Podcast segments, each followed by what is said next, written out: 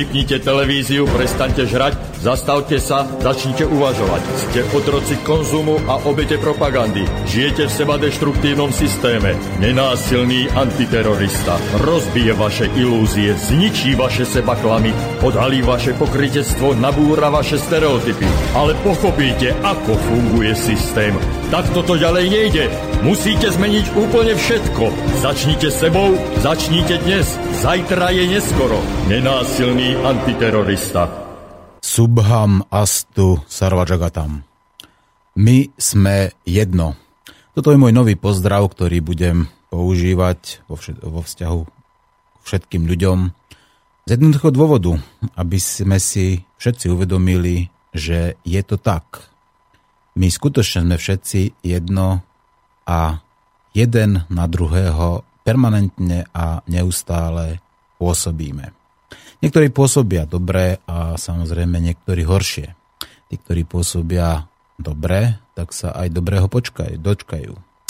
A preto by som napríklad chcel poďakovať pozornej a vernej poslucháčke Evičke, ktorá myslela na mňa a ktorá mi podarovala ako darček dve nádherné trička rybárske.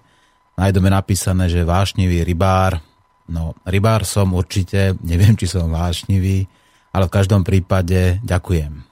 Toto sú tie dobré, malé, karmické skutky, ktoré robia tento svet lepším. Nemusíme za každý, každý deň niekoho obdarovať. Nemusíme každý deň dávať niekomu niečo materiálne, hodnotné. Stačí, keď sa budeme k sebe lepšie správať. Pretože tá karma existuje a ak budete trošku, aspoň trošku sa venovať tej fyzike, tej novej fyzike, ktorá okolo nás existuje, tak pochopíte, že je to tak.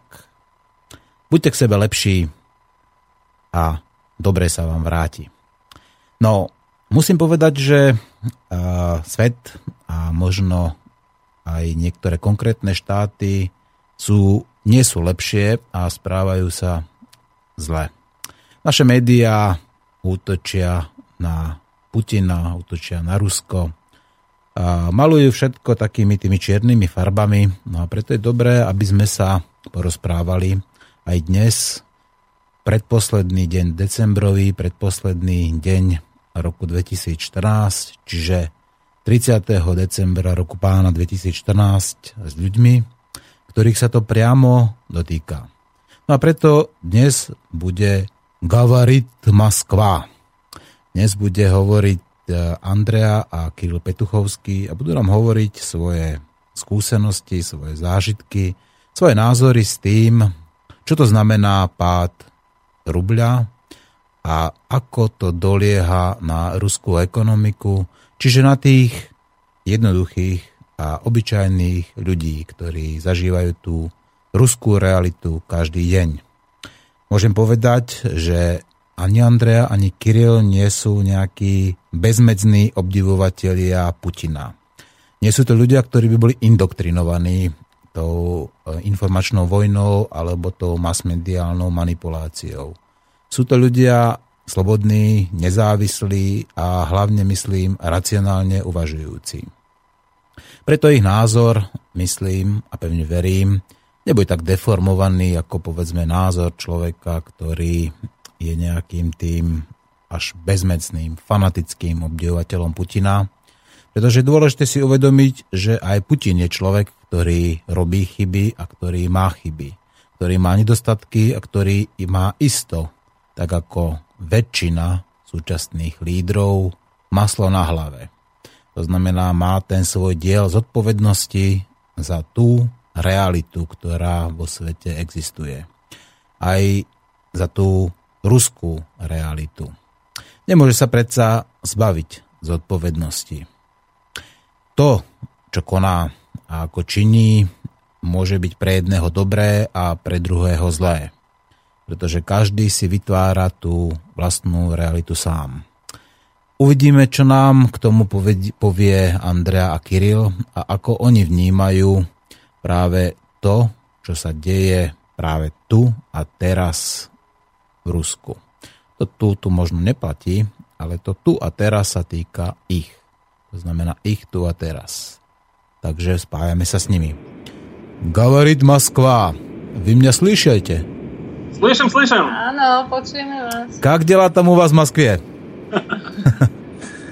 Добрый день. Ну что, деньги еще есть или э, рубль уже вообще нету его? A, Не существует. Ešte existuje, chvála Bohu. Áno, takže ešte existuje.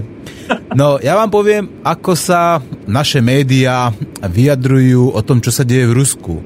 Čítam titulok. Nočná mora. Rusi stoja v šórach na eurá. Eu- oligarchovia prišli o miliardy. Prvá obeď pádu rubľa. Čo na to hovoríte? Alebo čierny útorok. Mena skolabovala. Vysoké úroky môžu zabiť ekonomiku. Takýmto spôsobom sa vyjadrujú naše médiá v titulkoch o tom, čo sa deje v Rusku. Ako to vnímate vy? A ako vnímate vy ten výrazný prepad rubľa? No, ešte raz dobrý deň a prajeme šťastný nový rok všetkým. A, takže my sme, my sme e, rusko-slovenská rodina, ktorá býva v Moskve už roky, už koľko rokov, Andrea? Ja som v Rusku 25 rokov už. Už dosť? Štvrť storočie. No, Storočia. No, 25 No, rokov, takže my- takže už máte osobné skúsenosti, minimálne 25 ročné. Ej, máme skúsenosti Ty máš ešte dlhšie. ako to všetko rozvíjalo v Rusku a no, samozrejme nás to zaujíma, čo sa deje na Slovensku, bo aj tam máme rodinu a aspoň raz alebo dvakrát do, do, roka tam chodíme, tam jazdíme. No, čo sa týka a, rubľa, a, no, v decembri, 15. a 16. decembra a, sa stalo, čo my teraz voláme čierny pondelok a dokonca aj čierny útorok. Bo vtedy 15. e, euro aj dolár išli veľmi hore a veľmi prudko. No, keď pôvodne ten, to, to euro bol, stálo 44 rubla, tak a, ten čierny, čierny pondelok a čierny útorok euro išlo až do 80. A, 80 rublov a išlo to ďalej. Spôsobilo to nejakú paniku? A, áno, Určite. áno, určite. A ľudia sa pochopili, ľudia pochopili že, no, že, že ten rubel stráca veľmi, stráca a, hodnotu a už nemôžu, my nemôžeme kúpiť to na naše ruble, čo sme mohli kúpiť pred týždňom. Takže keď už v stredu, to, čiže to bolo 17. decembra, davy ľudí utekali do obchodov.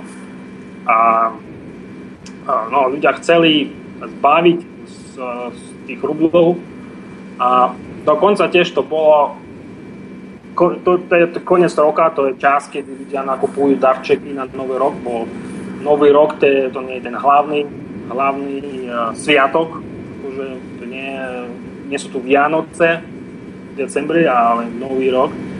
Takže to bolo všetko dokopy. dokopy a, uh, no, my sme obávali, hej, že to bude veľmi zlé, lebo to e- euro išlo až ďalej hore, bolo to až potom aj 100 rublov za, za 1 euro a dokonca na Tverskoj ulice, na hlavnom, hlavnej ulice v Moskve sa dalo kúpiť euro až za 120 rublov. Takže to bolo trojnásobne. Trikrát. To, to znamená, že už existuje nejaký čierny trh s valutami, ako bolo to kedysi, áno? No, počkaj ešte, počkaj. Áno. To, to bolo, to bolo len, len vtedy. A toto spôsobilo takú veľkú paniku. Čiže boli také tie rady pred tými zmenárňami, áno, a pred bankami. Hej, pred bankami, pred zmenárňami a hlavne ľudia chceli sa zbaviť rubľov. Takže oni všetky išli nakupovať. Tak to bola katastrofa. V Obchody, také obchody, jak IKEA, napríklad máte IKEA nie, na Slovensku. Samozrejme. Hej. Takže rádi boli do, do troch v noci, ešte bol, obchod bol plný. A ľudia tam stali v radách a, a chceli, a no, nakupovali neviem čo, všetko, všetko, čo mohli. A potom obchody, ktoré predávajú elektroniku, elektroni- elektronické zariadenia. To isté. Skúpali všetko. Akože boli, boli potom prázdne, prázdne poličky. Čiže boli prázdne obchody v tom období, áno? No, tých niekoľko dní to bolo prázdne.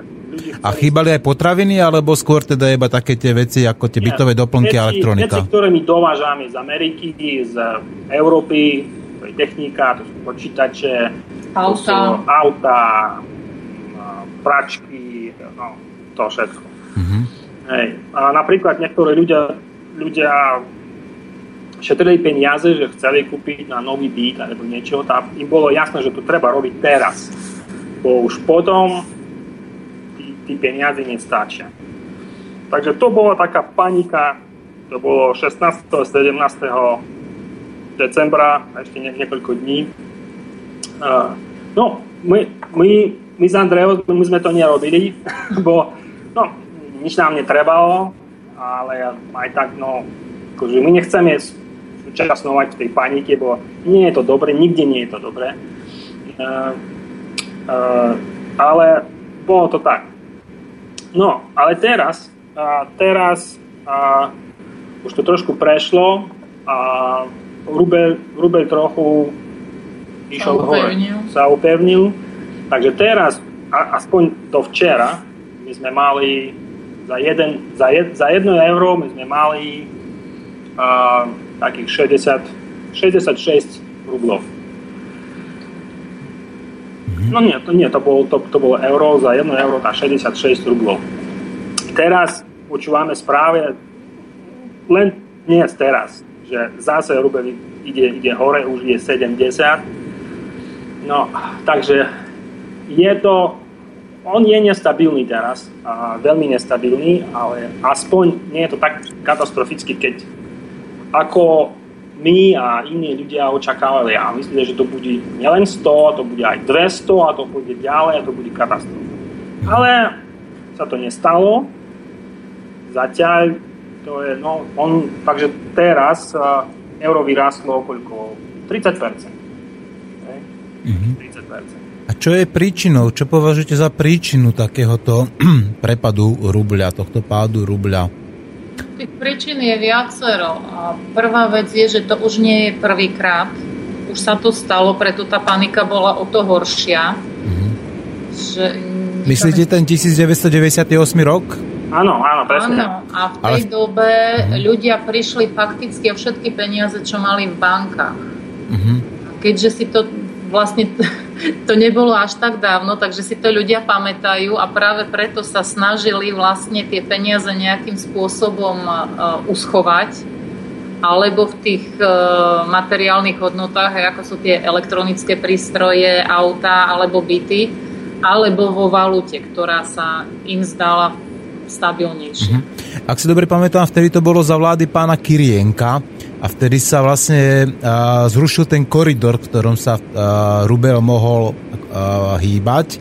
Bol zrušený a v podstate prešiel na ten plávajúci, uh, plávajúci uh, výmenný kurz a vtedy to nastavilo takýto obrovský prepad. Čiže samozrejme zase to bolo v réžii ruskej vlády a ruského prezidenta. Vtedy bol prezidentom Jelcin.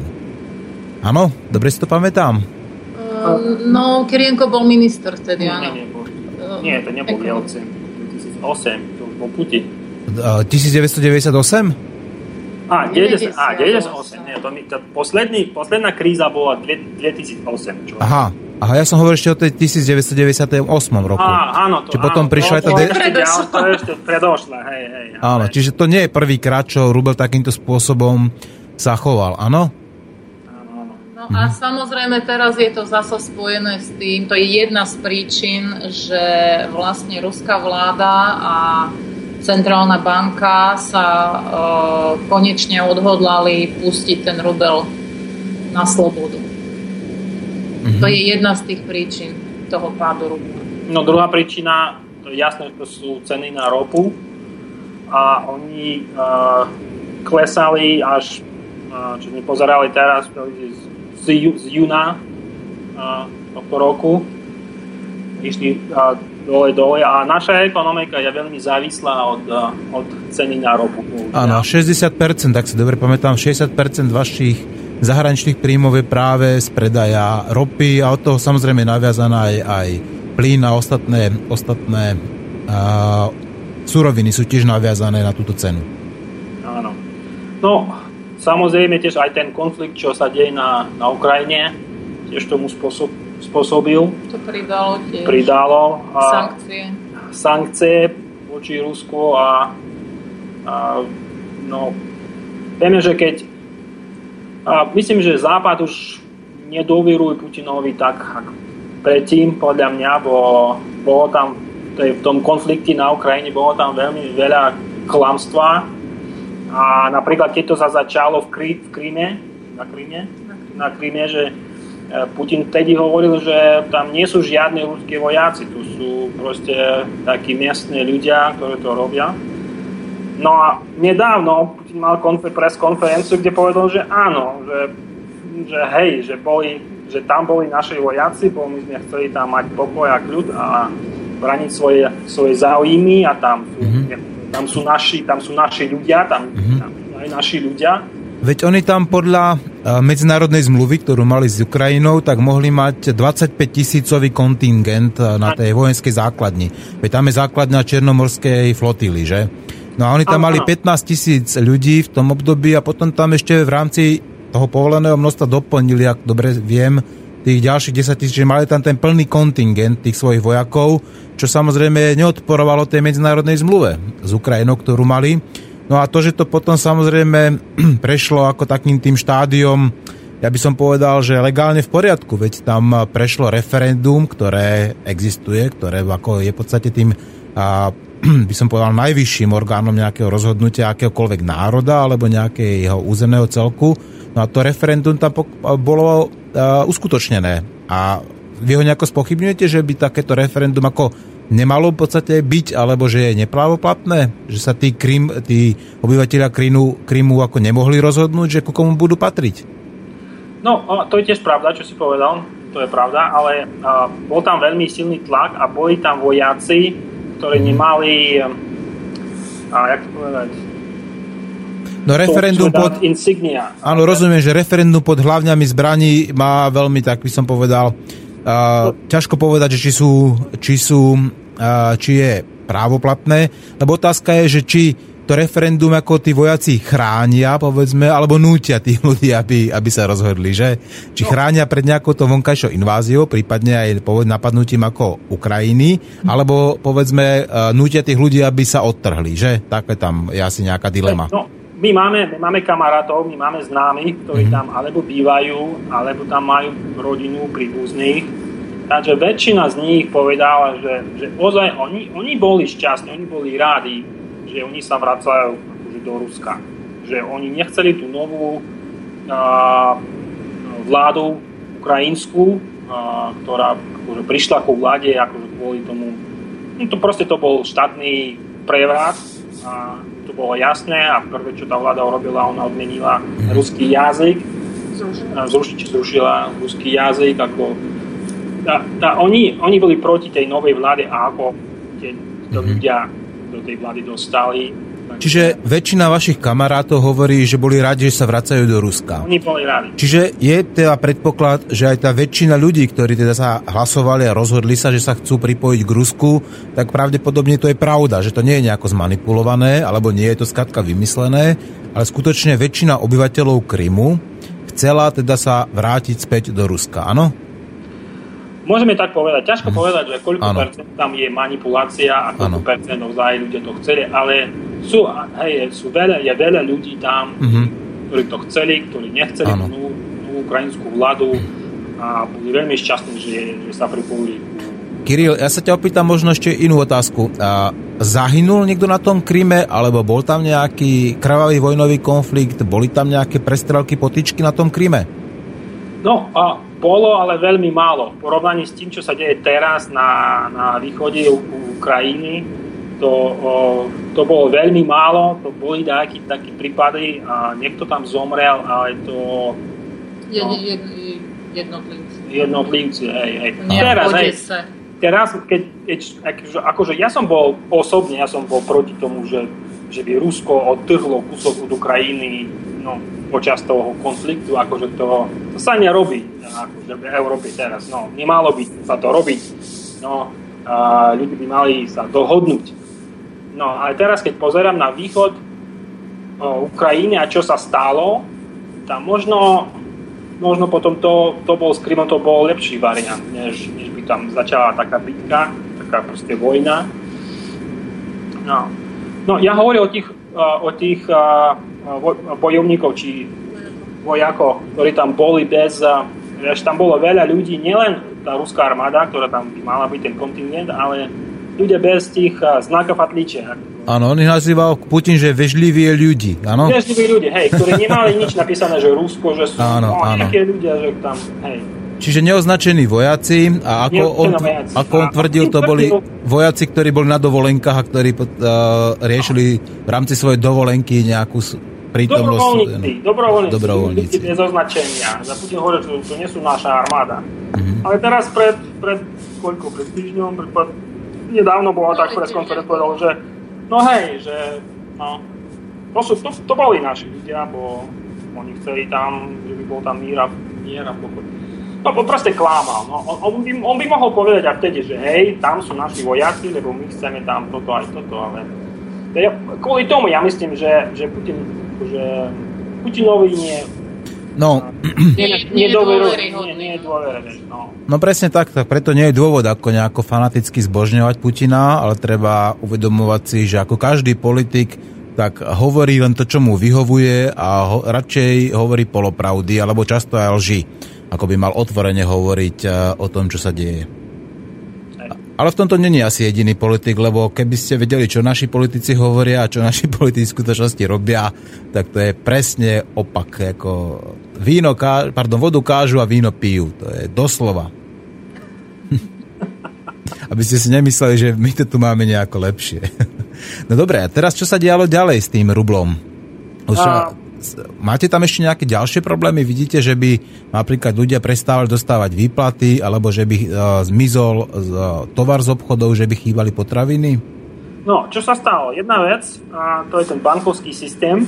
A, a prvá obeď toho, tej krízy bola, boli ľudí, ktorí si, ľudia, ktorí si, baví, si vybavili hypotéku v dolároch alebo euroch alebo v tých švajčiarských frankoch bo u nás, u nás sa to dá urobiť, lebo mm, tá sadzba úroková je menšia pre, pre euro a pre dolár. Takže po tom čiernom pondelku, čo sa stalo, že chudáci ľudia, ktorí vybavili hypotéku v eurách a dolároch, mali platiť dvakrát za svoju hypotéku. Tá, pre nich to bol koniec. To bol koniec a to teraz vláda ešte nie, čo robiť. No, vla, vlastne to, to bol ich výber. Mm-hmm. Oni, to tak, tak sa rozhodli, ale teraz oni išli do centra Mos- Moskvy s demonstráciu, že ku centrálnemu banku Ruska, mm-hmm. že by no, a žiadať pomoc. Bo oni, oni teraz ostanú bez všetkého. Bez, mm-hmm. bez Čiže to sa stalo to isté, čo v Maďarsku, lebo Maďarsko malo kedysi podobný problém, alebo poviem rovno rovnaký problém, že tam tiež obrovské množstvo ľudí pri devalvácii forintu, tí, ktorí mali práve tie hypotéky a pôžičky a v bankách práve v tých zahraničných menách, tak na tom tiež boli katastrofálne. Čiže to sa dá povedať, že to isté sa stalo uh, aj teraz v Rusku, áno? Že ľudia... Áno. áno. Ale musím povedať, že takých ľudí nie je veľa. Nie áno. Tak, väčšinou ľudí berú hypotéky v rublách. Mm-hmm. A jak my napríklad, my, my tiež máme hypotéku, máme ju v rublách. A teraz pre nás to je ten jediný spôsob úplne zochrániť naše peniaze, akože úplne, my nestracame nič, keď my len budeme platiť tú našu hypotéku viac. Takže pre nás zatiaľ to, to nie je problém. Mm-hmm. Čiže tým ľuďom, ktorí to mali povedzme tú hypotéku v rubľoch, tak sa to až tak eh, veľmi nepohoršilo, áno? Nie, vôbec nie. Vôbec Lebo nie. oni platia tie isté, tie isté peniaze. Áno. Čiže de facto vlastne teraz platíte pre prepočítanie ako na povedzme na to euro, tak platíte menej. Áno, platíme menej. No, prepočte na euro, hej, ale tá cena bytu sa, tá sa nemení. Áno, problém, áno, je, áno. problém je pre ľudí, ktorí teraz chcú mm, vybaviť hypotéku. Áno. Teraz tí sadzby išli hore. Napríklad my platíme, akože to sadzby sú vyššie na Rusku mm-hmm. ako na Slovensku, keď vy platíte, neviem, 3-5%, hej, mm-hmm. a my, platí, my platíme 10, 12, 13, 14%. Osobne my platíme okolo 14%. Kirill, Andrea, nie je to paradoxne lepšie? Veď práve to zadlžovanie ľudí, ako je často, je, pr- je príčinou a problémom, že povedzme celá tá svetová ekonomika nejakým spôsobom ide do, do nejakých do kytiek, by som povedal, pretože veď tuto vidíme, že tuto sa zadlžuje v podstate už každý, už dosiahne povedzme plnoletosť 20 rokov a už berie hypotéku na 30 rokov a zadlžuje sa a tým pádom v podstate priamo poviem, že sa stáva neslobodným a stáva sa tým uh, otrokom a vazalom banky. Nie je to práve naopak, že dobré, že tí ľudia teraz prestávajú ako, povedzme, žiť na dlh? No, ťažko povedať. Napríklad, keď si zoberieš našu rodinu, my sme 15 rokov žili v podnajme. Mm-hmm. A za tých 15 rokov sme zaplatili také obrovské peniaze cudzím ľuďom, z ktorých my vlastne dneska nemáme nič. Áno že keď si vezmeš tú hypotéku, tak e, vlastne pr- platíš približne toľko isto, ale ostáva ti ten byt potom. No, pokiaľ... Takže by som nepovedala, pokiaľ, že áno. je to až natoľko lepšie, že tí ľudia prestanú brať hypotéky. Skôr, skôr je to teraz ťažké. V Rusku mm. aj tak je strašne veľa rodín, čo si napríklad na Slovensku nevedia predstaviť, že v jednom dvojizbovom byte býva napríklad rodina s dvoma deťmi a ešte tam má aj babu a detka. Mm-hmm tie byty sú maličké, že kuchyňa má nejakých tam 5 metrov štvorcových, mm-hmm. záchod s kúpeľňou sú spojené, že to je jedna miestnosť, to sú tie tzv. jak sa volajú, tie chruščovské byty. Alebo aj komunálky, nie? No komunáliek už je už teraz je veľmi, už málo, áno, ale, sa snažili... Ale chruščovky, čo som zachytil, tak eh, chceli v Rus- konkrétne v Moskve búrať. Áno, robia to, robia to, hej. Bo už sú staré domy, tak malé s maličkými izbami, maličkými. To sú tie pietietážky, to sú tie 5 poschodovky, že? Áno, áno, áno. Takí no. sú paneláky. No. No. Ja som býval, mal som taký interakt, takže si pamätám, ako to bolo. No teda musím povedať, že to skutočne nič moc. No. Ozaj ich búrajú teraz a na miesto nich stavia už modernejšie vysoké domy. Mm-hmm. Takže akože pre ľudí, ktorí bývajú v takýchto podmienkach a rastú im tam deti, ono je to dosť ťažké. A keď si nemo, nie sú schopní vziať ani tú hypotéku, momentálne tie hypotekárne úvery išli až na tých 18%, tuším, a neviem, či to ešte nezdvihnú. 18-20%, potom hypotéka už teraz pomaly nemá zmysel. Mm-hmm. To je také obrovské peniaze, máš platiť za to. Veď ja si pamätám, že jeden americký prezident eh, hovoril, že už 3%, že to je čisté, čistá úžera a čistá zlodejina. Tak si neviem predstaviť, ako to, ako to budú zvládať pri tých 18-20%. No my pri 14 za 20 rokov ten, ten dom zaplatíme trikrát. Trikrát? Keď budeme platiť len akože podľa ano. toho. A máte možnosť aj predčasných splátok? Áno, áno, aj to robíme, lebo tu nechceme ozaj platiť celý život. No, to však to trikrát preplatiť, však to je katastrofa. To je skutočne úžera, veď to... E, nerozmýšľali ste nad tým, že by ste, že by ste zažalovali banku? Veď trikrát zaplatiť ako nejakú nehnuteľnosť, ale... to je šialené. Áno, áno, ale z druhej strany pre nás to je možnosť. A byty, napríklad ja, ja, ja som robil a to teraz som robil v Moskve a, a kúpiť byt v Moskve. Byty v Moskve sú strašne drahé. Strašne. To si viem predstaviť, no tak. Môže dovoliť. Takže no. jediný spôsob pre nás, to, to je hypotéka, to je jediná možnosť. A, no. Takže z jednej strany áno, máš pravdu, to je také trošku sme za, na, naviazané, či zaviazané no, na tú banku. Z druhej strany to je naša možnosť to, akože mať svoj byt, či teraz svoj dom a, a sa snažíme čím skôr to vyplatíš. No a čo sa hovorí teda o tom páde rubla v súvislosti ako s pádom cien ropy? A aké, sú pred, aké sú racionálne dôvody na to, aby ropa padala? Americká nafta, ktorú začali Američania e, produkovať e, pred pár rokmi, ja, ja neviem, ako je to po slovensky, oni si to volajú nejaká slancová nafta. To je bridlicový plyn. Ono to, ono to, nie, plyn. Aha, hej, hej, no. ono to nie je ani nafta, ono to je bridlicový plyn. No, no Bo Američania už v podstate... Že, že ja mám problémy so slovenčinou. no dávaj, no, budem na ruskom tak dá. vlastne akože s tým, že Američania to začali veľmi produkovať a nie tak dávno myslím, že už americká vláda dala súhlas alebo sa o tom diskutuje na export. Áno. E, tým pádom sa vlastne zvýšili zásoby v Európe, e, v Amerike, pardon, a zvýšili sa tým pádom e, zásoby celkovo vo svete. No dobre, ako ale predsa veď Európa, samozrejme hlavne tá východná Európa, stredná Európa, tak je e, priamo od ruského plynu a ruskej ropy závislá. No a samozrejme, e, prečo keď všade stúpa produkcia, povedzme aj potreba tej plynu aj ropy, prečo takto výrazne klesli ceny? Veď to je, dá sa povedať, až nelogické, ak ropa stála ešte nedávno nejakých 110 takmer až 112 eh, dolárov za ten jeden barel a teraz sa hýbe pod 60 alebo 65. Veď eh, toto predsa s nejakou tou trhovou ekonomikou nemá nič eh, spoločné, veď potreba Číny stúpa samozrejme, potreba Európy neklesá, veď tuto tá spotreba ako či už na výrobu plastov, či na jazdenie, povedzme, ako tak stále, ako stále je vysoká, alebo dokonca na hnojivá. Na všetko možné sa používa tá ropa. No podľa toho, čo my sme túto ako počuli a mali možnosť e, vidieť, tak e, momentálne produkcia je vyššia ako spotreba. Mm-hmm.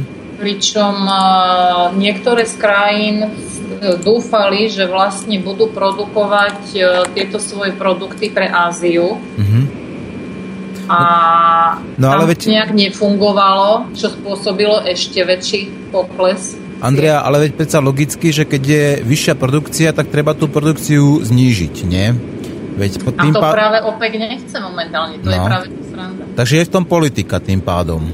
Ja si myslím, že určite. A tá situácia, ktorá vznikla aj s Ruskom, aj s Ukrajinou, ja osobne mám taký silný dojem, že to je z pohľadu Ameriky takisto boj o trh Áno. Pretože pokiaľ si pamätáte, čo, čo sa stalo, akože keď začala tá problematická situácia s dodávkou plynu cez Ukrajinu do Európy, Amerika v momente povedala, že bude dovážať do Európy a mhm. bude schopná exportovať toľko, koľko Európa potrebuje. Mm-hmm. Takže môj osobný dojem, a čím dlhšie to trvá, tým väčší mám ten dojem, že je to určité spo, spojenie e, toho boja o trh.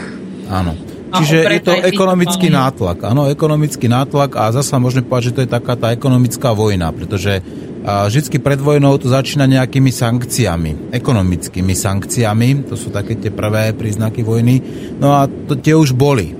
A teraz samozrejme prichádza ďalší tlak a to je práve povedzme tlak na zníženie cien ropy. Hoci je to iracionálne, hoci to je nerozumné, tak udierajú práve po tom, čo najviac Rusku ubližuje. To znamená, keďže Rusko je závislé na rope, tak samozrejme udreli práve po tej rope. Ale to netrpí len Rusko, hej. Keď sa pozrieš, no, myslím, že to dneska vyhlásil prezident Venezuely. Áno to je ďalšia krajina, ktorá na tom trpí. Keď sa pozrieme na to, eh, aký mal finančný plán, aký mala Saudská Arábia, ich finančné plány eh, na budúci rok, myslím, že záležali od ceny ropy, ktorá bola okolo 80 dolárov za barel. Áno. Oni síce tvrdia, že prežijú aj keď bude 40, ale pri momentálnej situácii, ako oni majú so svojím plánom na budúci rok, uh, ich uh, ja, bože, to je po slovensky, ten finančný projekt pre krajinu vlastne je v deficite. Rozpočet, áno, rozpočet, rozpočet krajiny. Na, finančný áno. rozpočet na budúci rok. Uh-huh. Takže vlastne, keď sa na to tak pozrieme, fakticky všetky tie krajiny, okrem Ameriky, ktoré produkujú tie palivá, vlastne sú v mínuse. Mm-hmm.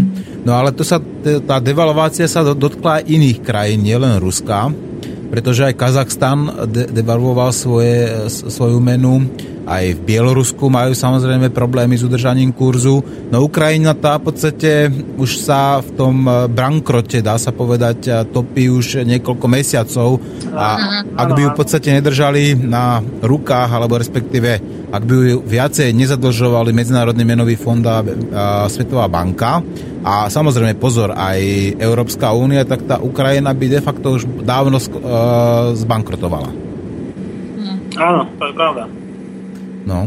A samozrejme, ak e, tam sú ešte nejaké ďalšie nástroje alebo ďalšie také tie a, zlomové body, ak by napríklad Ukrajina dosiahla, myslím si, že zadlženie do 60% HDP, tak e, v tom prípade by tá splatnosť ukrajinských dlhopisov, ktoré napríklad ok, okrem iného vlastne aj Rusko, tak mohla byť okamžitá a to by samozrejme znova privodilo e, krach tej Ukrajiny. Takže Takže tam tých, eh, tých nástrojov, ktoré ovplyvňujú povedzme, a tú prepojenosť povedzme tej ukrajinskej krízy a ruskej, tam je evidentná.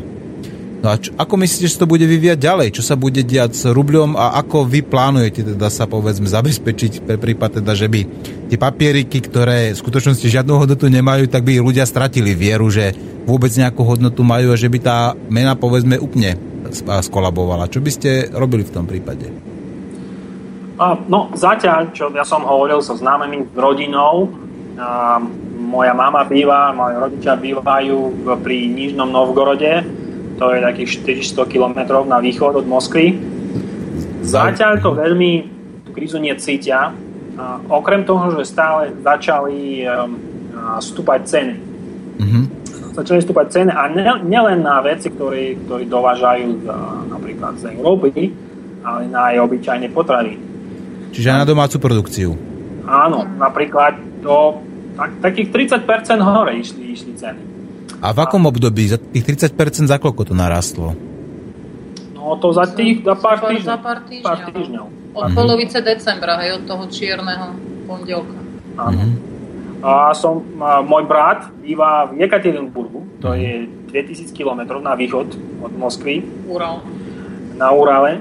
A zatiaľ tiež, zatiaľ oni akože necítia tú krízu, že by bolo niečo zlé, že by niečo im chýbalo napríklad. Ale tiež ceny vstúpajú. Ceny, mm. ceny idú hore a očakávajú, ja tak, ja tak si myslím, že veľa ľudí očakávajú, že začiatkom to, toho, toho roku to bude horšie. Prvý mm. ako kvartál. Prvý štvrť rok. Ja, prvý štvrť rok. No, to by malo byť najhoršie. No my nevieme, uvidíme, zatiaľ to je fajn, zatiaľ e, máme všetko, máme potraviny, máme všetko v vodách.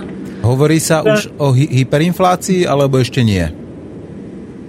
A začína sa to, lebo niektoré druhy potravín sú 30% hore, to je nenormálne. Akože, to je úplne nenormálne. A ktoré tie základné potraviny, alebo ktoré práve o tých 30% vyleteli? Ty si bola v obchode, nie dneska? Bola. No ja som, včera som bola v obchode, ja som mala šok. Pred týždňom cukor, kilo cukru stálo 41 rublov, včera som uvidela 80. Aha, no to, to je bol dvojnásobok. Obchod, ktorý je niečo ako náš Lidl, hej, že to je tá lacná sieť, Áno. ktorá nemá veľký výber. Uh-huh. Uh, nejaké tie ousené vločky, ktoré boli 50-60 rublov, sú 110. Banány sme vždycky kupovali za 35, teraz sú 75. Uh-huh. To je tak všetko dvojnásobok teraz. No nie sú všetky potraviny také, ale je toho veľmi veľa. No a ľudia sa čudujú, že prečo to vlastne tak je, to je náš produkt. A ukázalo sa, že to je jedna z veľkých chyb Putina, že vlastne počas tej doby, za ktorú on vládol, ropa sa síce predávala, aj zemný plyn, Mm-hmm. Ale Rusko nič nebudovalo. Takže súčasná ekonomika je v takej situácii, že aj keď my pestujeme pšenicu, ja neviem, rastú nám tu, chovajú prasata a tak ďalej, ale to všetko závisí od dovozu. Na pestovanie pšenice my dovážame semena zo zahraničia, dovážame hnojiva. Pre tie e, zvieratá sa dováža krmivo. To znamená, že aj keď to u nás rastie a chová sa to u nás, vlastne na to, aby to vyrástlo a vyprodukovalo sa to, sú potrebné tovary zo zahraničia. Polnohospodárske stroje, tie sa takisto dovážajú zo zahraničia. A tým pádom, keď ten polnohospodár chce na budúci rok niečo vyprodukovať, za tú dražajúcu valutu musí už teraz nakupovať semena, hnojivo a, a tak ďalej. Takže tým pádom vlastne tá cena rastie. A tá rastúca cena zase spôsobuje paniku u niektorých ľudí, akože medzi našimi známymi sú aj takí, ktorí sa boja hladu, pretože to už zažili v Rusku dosť a jednoducho ľudia začínajú prudko skupovať niektoré veci, ktoré sa nekazia, ako cukor, Aha, rýža, rozumiem. olej. Roz, robia si zásoby. To je... Robia si zásoby. Áno, hej. A keď to áno. urobí každá rodina, že pravidelne napríklad týždenne kupovali kilo ríže alebo dve a zrazu kúpia 20, mm-hmm. automaticky sa zvyšuje e, dopyt. Áno a predávač čo robí? Zdvíha cenu. No samozrejme, čiže... Takže to sú mnohé veci sú umelo vytvorené. Ale to, to nie je racionálne, to, to čo ľudia má, majú, že ale Kiril, prečo by, to, vieš, prečo by to nebolo racionálne? Veď uvedom si, že také hnutie takých tých ľudí, tých, ktorí sa pripravujú, ako povedzme, na, nejaký, na nejaké to horšie obdobie, veď to existujú miliónové také hnutia po svete, kde ľudia si skutočne takéto veci už nakupujú celé roky práve tu trvanlivé potraviny, ako je povedzme ryža, múka, cukor, konzervované povedzme meso a všetky také tie veci, ktoré skutočne sa dajú e, dlhé roky skladovať a takto sa pripravujú povedzme, pretože ak, ak teda nejaký vojnový konflikt príde, tak budú, budú v podstate mať aspoň to základné vybavené, to znamená vodu a potraviny. No, Takže... No to je jedna vec, Martin, keď je to nejaká malá skupina ľudí, hej, ktorí ano. si tu myslia. Ale druhý problém je, keď to začína robiť polovica krajiny. No tak tomu rozumiem. No, Prúdko no, naraz babičky utekajú a kupujú po 10 kg pohánky, hej, lebo sa boja, že ich dôchodok nebude stať nič. A pohánka v Rusku to je veľmi cenný produkt, to, to oni jedia i na raňajky, na obedy, na večeru. A teraz zrazu, zrazu to z obchodov zmizne, lebo to ľudia skúpia za 1-2 dní a cenu máš na ďalší deň o 2-3 dní, o 2-3 krát vyššiu. Kvôli tej pohánky ten bolo niečo nenormálne, bo, minister toho sierského chazajstva, poľnohospodárstva povedal, že tento rok my máme to úrody tej pohánky akože skoro dvakrát viac než minulý. Čo sa stalo? Akože, prečo ona zmizla? To bolo niečo umelé, alebo to bola nejaká panika proste. Mm-hmm. No veď pozri, tak e, určite sa nevyhodí, veď tí ľudia si ju predsa ako budú skladovať a budú môcť e, ju používať v podstate v priebehu celého budúceho roka. Možno sa nemýlia, možno, že sa im to práve takéto toto ich intuitívne konanie ukáže ako správne, nie? No to je možné, ale to zasa pridáva uh, zhoršovaniu situácií v obchodoch. Mm. Hej? Keď mm. za 1, 2, 3 dní sa mm. zrazu skupuje kopa veci. Mm.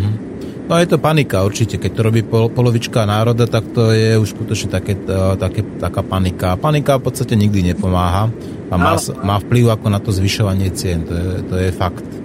No dobre, a, mysl, myslím, že aj dokonca obrovská úroda pšenice bola v Rusku a, a Rusko zaviedlo nejaké obmedzenia na export tejto, tejto strategickej komodity. Myslíte si, že to urobili správne? No, mienka, mienka sa rozdeľuje v tejto otázke. Z jednej strany a, to trebalo urobiť, pretože poľnohospodári vlastne začali predávať tú pšenicu za hranice oveľa viac, ako sa plánovalo, pretože uh, im to bolo výhodné. Hej, pri tej rastúcej cene dolára a eura predávať svoj tovar za valutu bolo oveľa výhodnejšie, ako to predávať za ruble na vnútorný trh. Takže z jednej strany, akože pre poľnohospodárov to bolo výhodné, pretože oni potom ďalej potrebujú nakupovať stroje a investovať vlastne do svojej produkcie a do možnosti vyrábať ju ďalej, ale z druhej strany to mohlo, mohlo značiť, že vlastne na ruskom trhu tej pšenice bude málo tak kvôli tomu zrejme ruská vláda urobila to rozhodnutie, ktoré urobila, aby vlastne zabezpečila uh, potrebnú, potrebné množstvo pšenice na vnútornom trhu. Uh-huh. Ja som tiež počúval tú tlačovú konferenciu Putina, Vladimíra Putina, kde hovoril, že a maximálne, že by tie ekonomické, tieto negatívne ekonomické dopady mali trvať dva roky, ale nevylučuje, že by to mohlo skončiť oveľa skoršie. Až do dvoch rokov by Rusko malo byť sebestačné práve ako v tých najdôležitejších otázkach, najdôležitejších komoditách.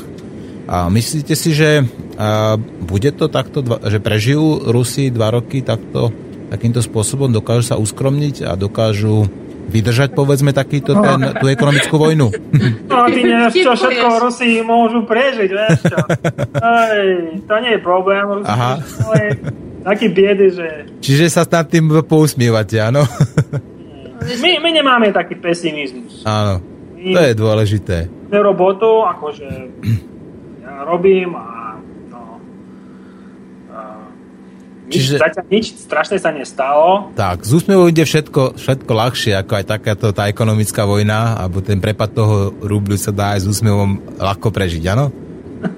My sme toho už prežili dosť tých kríz. Ja si pamätám, keď sme si kupovali e, ako študentka potraviny na lístky a v obchodoch nebolo nič. Hej, hej, to si aj ja pamätám, že som si išiel kúpiť, že cukor, dostal som na zahraničnom dekanáte ako lístky na cukor, teraz som tam prišiel a No a to ja som myslel, že dostanem lístky a že to už všetko v poriadku. Tak chceli ešte, aby som zaplatil, tak som zaplatil a oni, že kam vám to nasypeme. nebol, nebol kockový, bohužiaľ, tak by to nasypala do nejakej glitky a bolo, no. Ešte aj na uh, prášky na pranie boli lístky, pamätáš? Hm. No. To, to, už si, to už si nepamätám. Ja si pamätám, ako tam boli aj prášky na pranie, no a pamätám si tie očerede, keď sa predával alkohol, ešte keď Gorbačov vymyslel s tou prohibíciou, ten suchý zákon.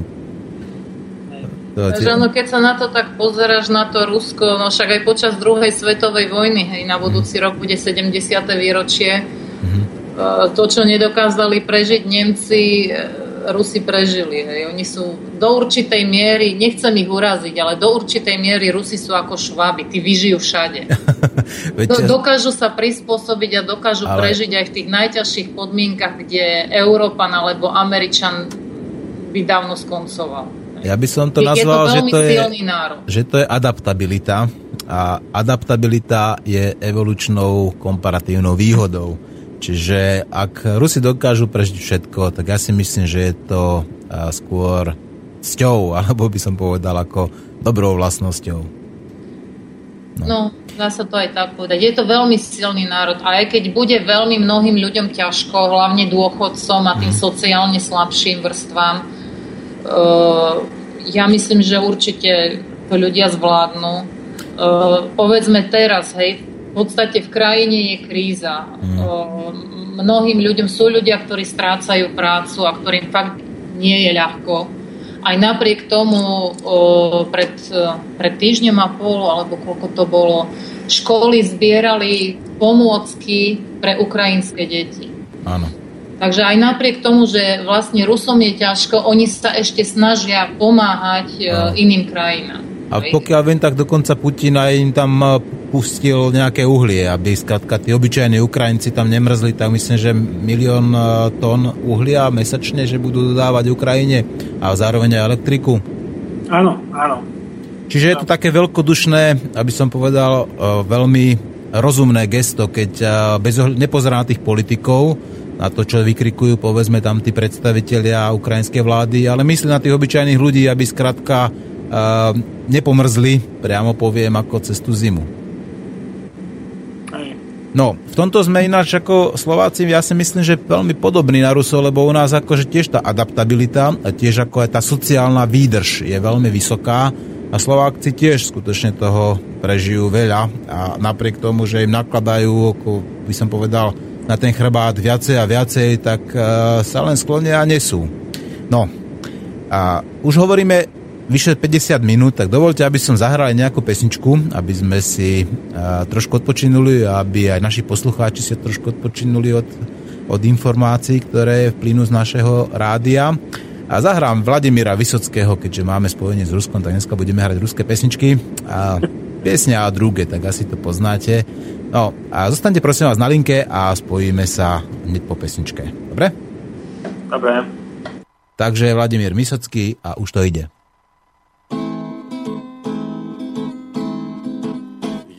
Друг оказался вдруг и не друг, и не враг, а так. Если сразу не разберешь, плох он или хорош, парня в горы тени рискни, не бросай одного его.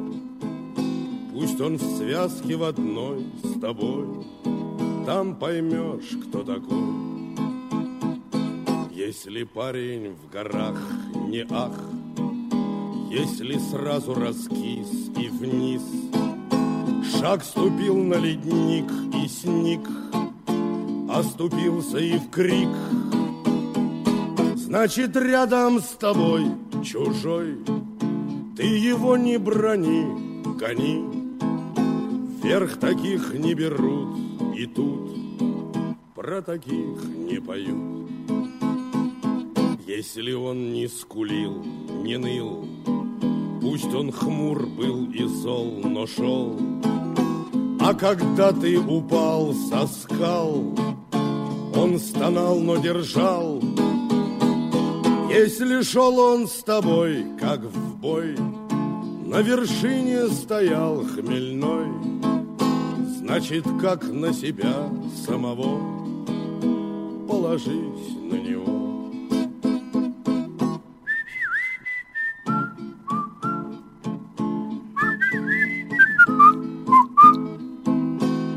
Значит, как на себя самого Положись на него. Presne tak. Takže znamená to, že ako na same, samého seba sa môžeš na neho spolahnúť, tak to nejako by sme preložili. Na linke máme Kirila a Andreu Petuchovských a priamo z Podmoskovia, aby som bol presnejší, nie z Moskvy, ale z Podmoskovia. Moskva je aj tak veľmi veľké mesto. A bavíme sa spolu o páde rubľa a o ruskej ekonomike. No, Rusi to vydržia. A dokonca a podľa názoru Kirila a Andrej s úsmevom to vydržia, pretože Rusi majú asi silnú náturu alebo nejakú tú silnú sociálnu adaptabilitu alebo sociálny prach, povedzme No ale čo sa bude diať ďalej? Myslíte si, že ak bude naďalej, povedzme, tá uh, ropa klesať, a keď povedzme ten medzinárodný tlak, alebo priamo poviem teda ten ekonomický tlak Spojených štátov, ktorí sú uh, tým tou príčinou, uh, povedzme, tých sankcií a príčinou aj, povedzme, pádu cien ropy budú pokračovať ďalej. Čo sa môže diať? Uh, čo sa napríklad bude, stať, bude diať, keď tá ropa skutočne dosiahne tých 40 dolárov za barel? Čo si to myslíte, ako to ovplyvní ruskú ekonomiku a život ruského človeka? Hej. No, ja som povedal, že je to celkom veľmi zlé, že ruská ekonomika je veľmi závislá na ropu. Že my málo, málo čoho my vyrábame. Takže možno, možno kvôli tomu budú nejaké pozitívne výsledky, keď my, keď my už nebudeme môcť spoľaháť len na ropu, na, pre, na predaj ropy a budeme konečne vyrábať niečo iné. Lebo veľa, veľa čo my len dovážame zo zahraničia za peniaze od ropy. A z jednej strany to bude, to bude zlé, ja si myslím, lebo hm, štát platí dochodcam, ne? dochodcam a štát platí sociálne, sociálne dávky. To všetko ide z tých, z tých ziskov hej, od, od ropy. Takže to bude zle. Z druhej strany my by, sme, my by sme mali robiť ďalší krok v našom vývoje ekonomickom a nie spoľávať sa len na ropu Myslíte si, že je teraz Rusko vo finančnej kríze? Alebo je to len taký a, pokus, povedzme, nejaký mesačný alebo dvojmesačný, ako oslabiť to Rusko a vyvolať tam, povedzme, nejaké sociálne napätie? Vieš čo, keď sa začala kríza v Amerike, finančná kríza v Európe, Putin a celá naša vláda stále tvrdili, že žiadna kríza v Rusku nie je. Áno. A vlastne to bola len otázka času, kedy tá kríza doľahne aj na nás. Takže uh, nedá sa povedať, že pre ľudí, ktorí sa zaujímajú o ekonomiku aspoň trošku, uh, že to bolo úplne nečakané, to, čo sa stalo. Uh-huh. Pretože o tom sa povrávalo už pred rokom, že tá situácia sa zhorší a že bude kríza. Uh, takže do, do určitej miery sa to dalo očakávať, pretože vidieť, že celková svetová ekonomika uh, stagnuje posledné roky. Uh-huh. No, Aha. tak samozrejme, že tá kríza v Amerike dolohá na celý svet, veď v podstate, ak je uh, dolár rezervnou menou, tak sa to dotklo v podstate skutočne celého sveta. Milióny ľudí prišlo v Číne napríklad do prácu kvôli tomu a samozrejme aj, tu, aj fabriky sa zatvárali, krachy, ľudia prišli o domy, takže to sa dalo čakať, že to postihne samozrejme celý svet. Počujete ma, čo tam máte, nejaké také hučanie tam v pozadí počujem, nemáte tam nejaký, čo, čo sa tam deje? Nepočujete to aj vy? Nie, my nič nemáme, to čo si možno Skype, čo si hučí. No, mne tu niečo hučí, tak neviem, či je nejaký vietor nám fúka do toho Skypeu. Nie, nie. Dobre, počúvate ma, aký má Rusko dlh voči HDP? Koľko percent? O, oh, ja... Nie, nie, to, to, to my nesledujeme. Nesledujete to, hej? Mhm. No, ono to tak píše, že nejakú okolo 48%, približne 49%. A, a dokonca neviem, či nie ešte náhodou aj menej. V každom prípade to znamená, že tá ekonomika je v porovnaní s inými ekonomikami, povedzme, a dokonca aj tými západoeurópskami alebo tými svetovými, ako na to veľmi dobré.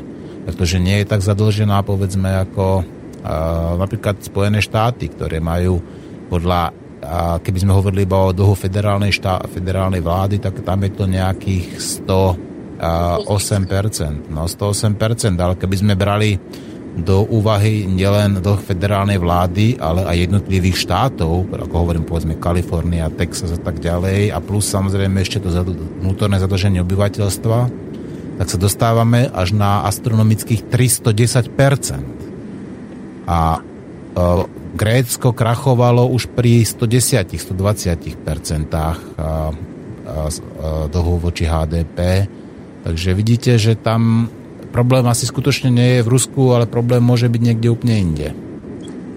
Že to je skutočne politický nástroj, ktorý má slúžiť len k tomu, aby vyvolal nejaké to sociálne napätie vnútri Ruska a ktorý by potom časom samozrejme viedol k oslabeniu pozícií Putina. Môže to takto byť, alebo vnímate to aj vy takto, že by to mohlo byť? Ja som počula určité diskuzie na túto tému uh-huh. a niektorý, niektoré z tých našich nezávislých médií, neostalo tak veľa, uh-huh. predpokladajú, že vyústením tejto situácie môže byť aj zmena vlády alebo nejaký pokus o štátny prevrat. Áno. Diskutuje sa o tom, že možné to je. Čiže, no tak štátny prevrat bol nedávno na Ukrajine a nedopadlo to dobre. Veď no. ten Majdan nemôžeme inak nazývať. A inak tie pokusy my tu máme tiež v rámci Európy. Vy ste si nemysleli, že sme nejakým spôsobom ako uh, odrezaní od vás, tak také tie pokusy o zmenu vlády sú v Maďarsku, o zmenu prezidenta sú v Čechách, tuto u nás samozrejme tiež, tuto tí opozičníci sa snažia povaliť akože Fica, ale a samozrejme neúspešne, pretože ľudia už nie sú také ovce, väčšina teda musím povedať, ako boli kedysi a nenechajú sa manipulovať povedzme do nejakej takej tej bratno, bratro vražednej a, vojny napríklad, alebo do nejakého takého krvavého politického zápasu. Takže zatiaľ, zatiaľ, to, zatiaľ sa držíme. Ja, ja hovorím totiž, vieš, že my všetci sme jedno. Že my sme jedno a jeden závisíme na druhom. Čiže v podstate aj my potrebujeme Rusov a Rusi potrebujú nás. My potrebujeme Maďarov a Maďari potrebujú nás. A tak toto je vo všetkom. Takže... Rusi majú na to taký výraz, nikam sa nepôjdeš z ponorky. Všetci sme v jednej. no to je pravda, veď kam by sme chceli ísť preč? Veď stále zostávame iba na tejto planéte, takže v podstate ten, my sme jeden taký obrovský živý organizmus a musíme si uvedomiť, že keď sa budeme zle správať k sebe, tak sa to zle obráti. A naopak, keď budeme teda uvažovať a spolupracovať, keď si uvedomíme, že Rusi sú pre nás rovnako dôležití, ako povedzme sú pre nás aj Američania. Tak toto je tá cesta, ktorá by nás mohla priviesť tej nejakej všeobecnej prosperite. No, a dajme si ešte nejakú pesničku, lebo málo hráme, veľa rozprávame a potom budeme sa baviť teda ešte ďalej ako o tej ruskej ekonomike, ako ju vnímate vy, alebo ako ju vnímajú takí ľudia, povedzme z vášho okolia. A budem hrať dneska iba Vysockého, teda ak vám to nebude vadiť. Alebo chcete aj nejaké americké, aby som pustil? ako, ako chceš, no, nevadí. dobre, dobre. Ja len ako... A poslucháčoch, čo ti povedia? Ja, poslucháči dneska počúvajú a ja som im zabudol povedať samozrejme, že ak chcú poslucháči sa niečo pýtať, e, čo by chceli vedieť, tak môžu písať na náš e, notorický a notoricky známy mail studio.slobodnyvysier.sk a prípadne volať na telefónne číslo, ktoré je na našom profile alebo na našej webovej stránke. No a tentokrát to bude znova Vladimír Vysocký a bude to o profesionáloch. Takže počúvajte Slobodný vysielač a počúvajte aj Vladimíra Vysockého.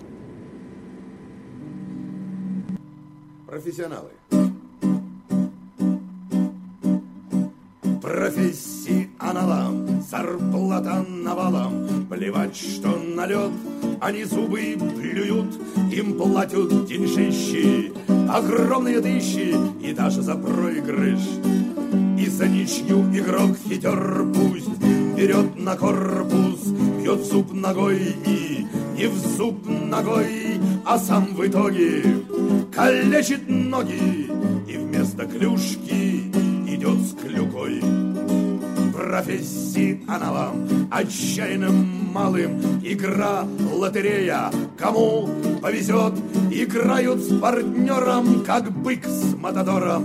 Хоть кажется принято наоборот, как будто мертвый лежит партнер твой.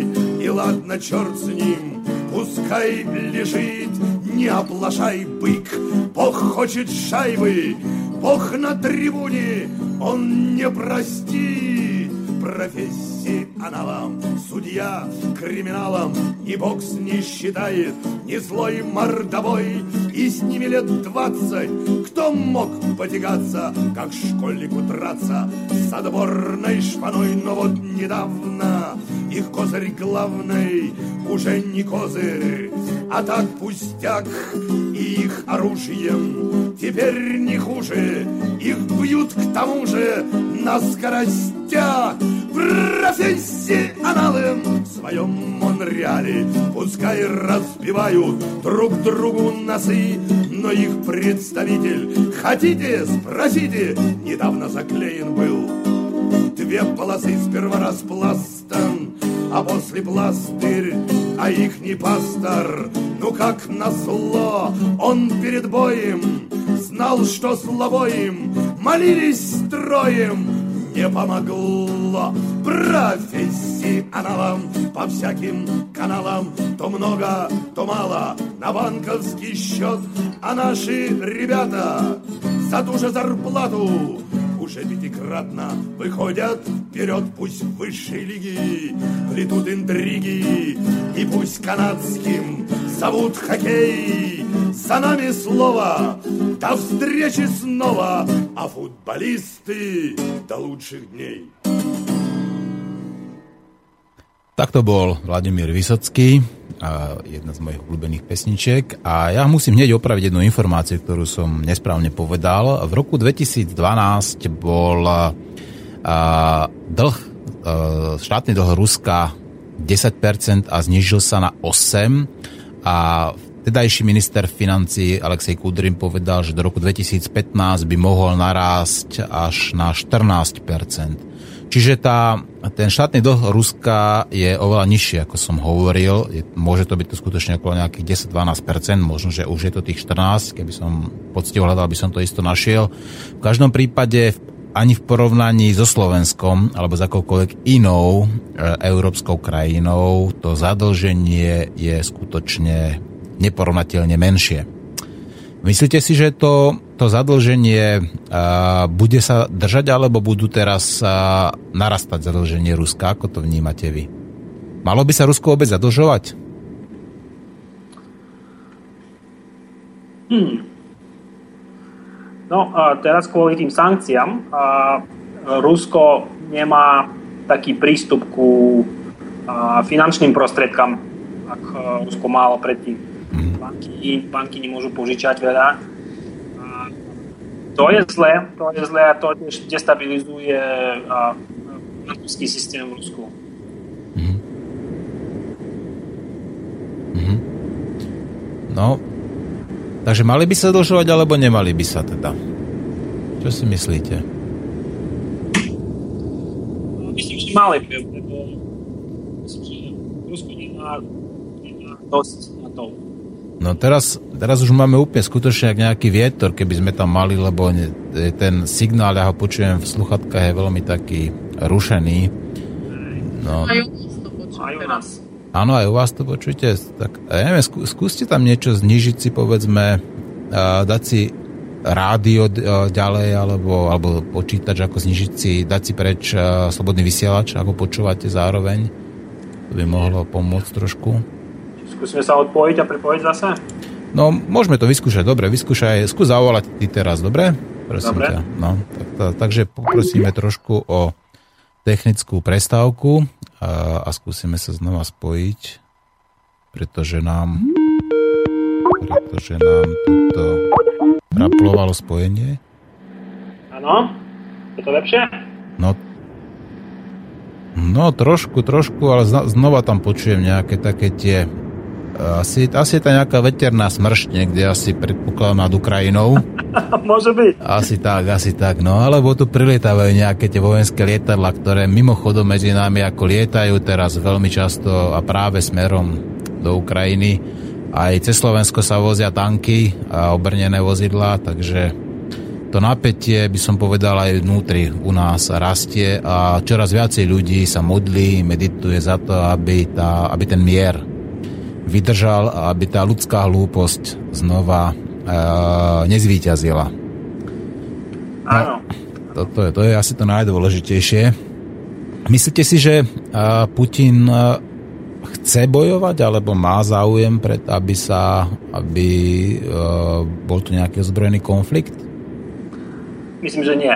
Nie? Myslím, že nie, lebo to Určite. Určite nie. A aj Ruska nie je taká silná ekonomika, ktorá by mohla zvládnuť aj s, tej, s tou krízou, aj s a, nejakej vojnou. To by bola, to by bola katastrofa pre Rusku, podľa mňa. A, a ani Putin ni, a podľa mňa nikdy nechcel bojovať sa, so Západom. Áno. Naopak, podľa mňa on stále chcel, že by s tým rokovali, e, že by ho brali vážne. Hej? Mhm. Ale nie vždy je to tak. Vždy to bolo Mhm. tak. Takže myslím, myslím že nie. Rus, podľa mňa ruská vláda nie, nemá záujem o to. Mhm. On je síce vojak a určite chce mať moc, Áno.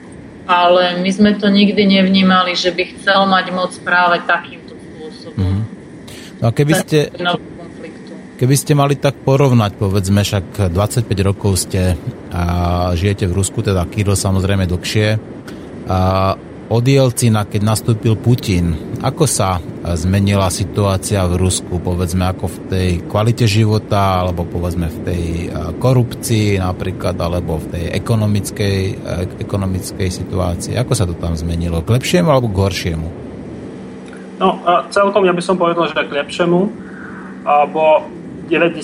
roky boli, to bola katastrofa, to bol chaos a, a veľa, ľudia, veľa ľudí a, trpelo v tejto dobe a, a majú veľmi zlé spomenky o tom.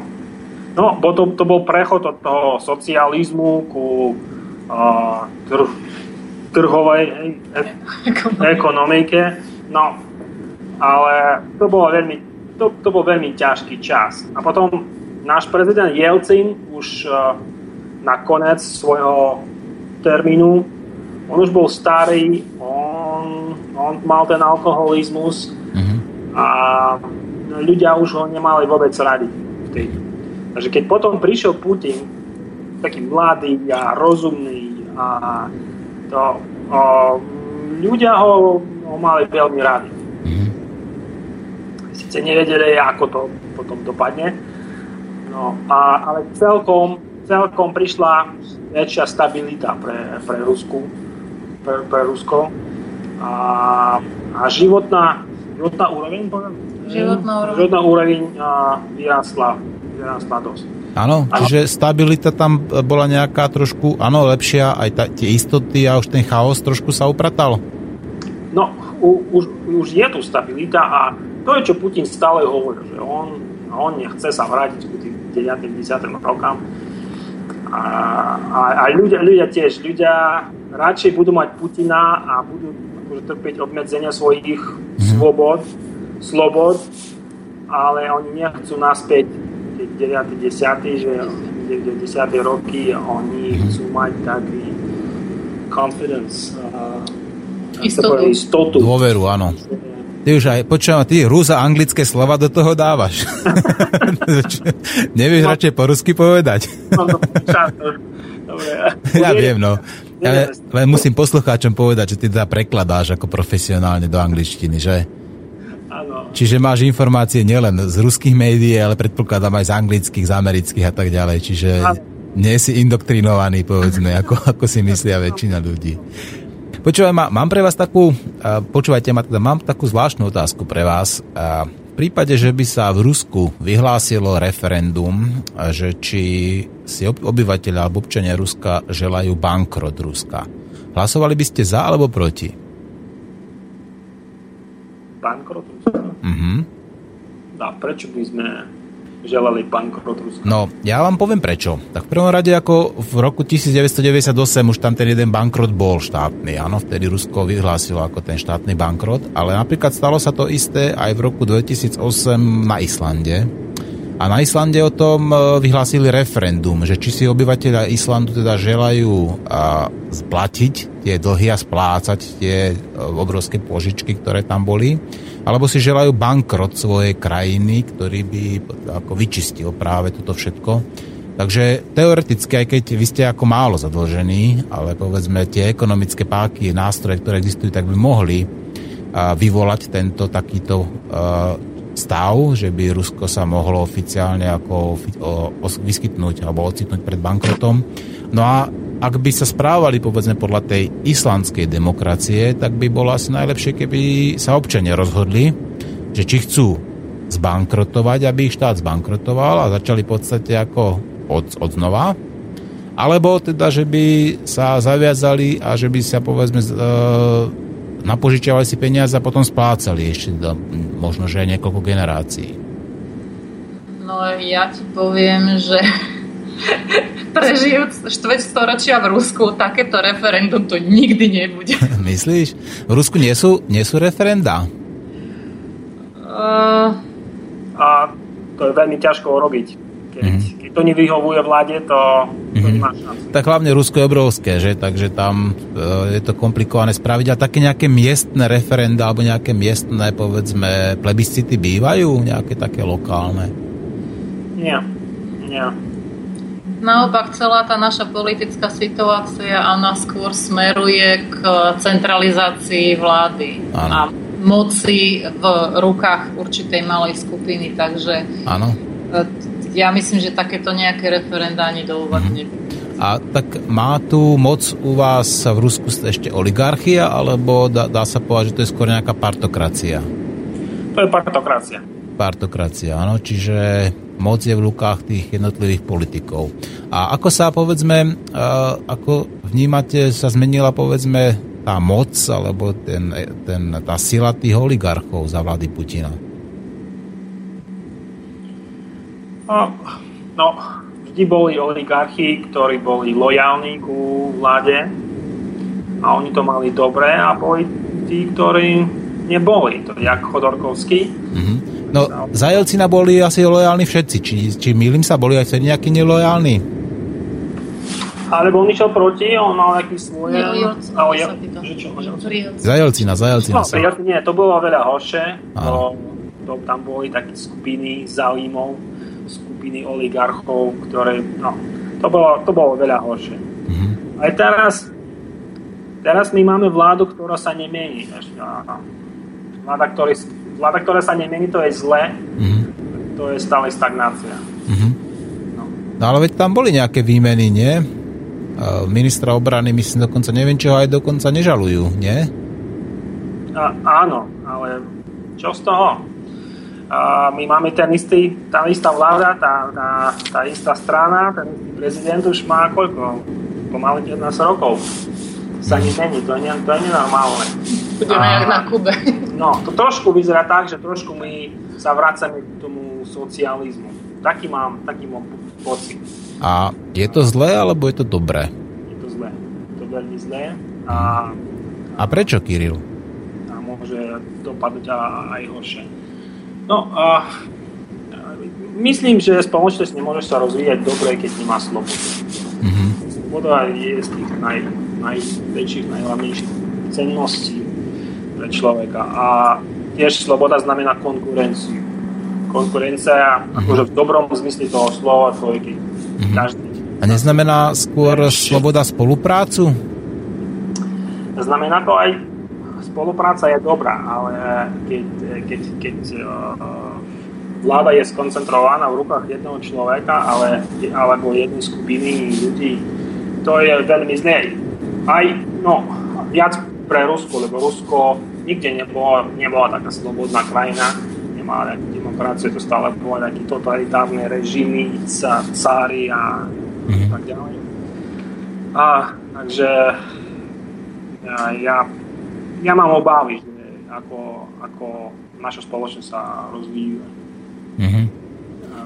teraz, teraz, dnes a tiež bol taký deň, keď, a, keď neviem, či vy poznáte na Slovensku a, politik, ruský, taj najznámejší politik, ruský politik od opozície, Alexej Navalny. Navalny, áno, dostal 3,5 roka podmienečne, ak si dobre pamätám. Hej, to bolo úplne sfalšovaná, sfalšované obvinenie a to je, to je veľmi jasno, ale vláda nemá žiadnu kontrolu, nikto ju nekontroluje, ona vláda robí čo chce. Takže každý človek v Rusku, ktorý ide proti Putinovi, proti tej vlády, tej, tej strany Jediná Síria, on proste kľudne môže sa odcítiť do väzenia. Mm-hmm. To, je, to, to bolo veľmi dneska, práve dneska to bolo veľmi mm-hmm. zlý signál pre, pre naše Áno. No aj my máme zlý signál ako a predpokladám, že to asi bude niekde ako v tom spojení medzi nami, že nám tu niekto do toho púšťa, fúka vietor a ešte nejako, neviem, či zametá alebo čo, tak musíme poďakovať ako našim poslucháčom, ktorí nás musia poslúchať a monitorovať. pretože my sme boli dokonca nálepkovaní ako nejaké že proruské rádio, aj keď musím povedať teda, že nesnažíme sa, nesnažíme sa nejakým spôsobom byť iba proruský, ale hovoríme našim poslucháčom, že a budeme takí, akých nás budú chcieť mať. Keď nám bude volať 10 poslucháčov, ktorí podporujú povedzme Rusko, alebo ktorí nejakým spôsobom ako majú bližšie k tomu Rusku, tak ich predsa nemôžeme umočať a nedávať priestor povedzme iba tomu jednému, ktorý bude povedzme podporovať Ameriku. Takže ja nechcem povedať, že sme proruskí, ale snažíme sa skôr vyvážiť a tú informačnú vojnu tak, aby neboli na Slovensku ľudia informovaní jednostranne, to znamená iba to je proeurópsky a proamerický, ale aby si uvedomili, že aj Rusko patrí v rámci tej geopolitiky alebo patrí k našim susedom, aj keď trošku vzdialenejším, ale o to dôležitejším, pretože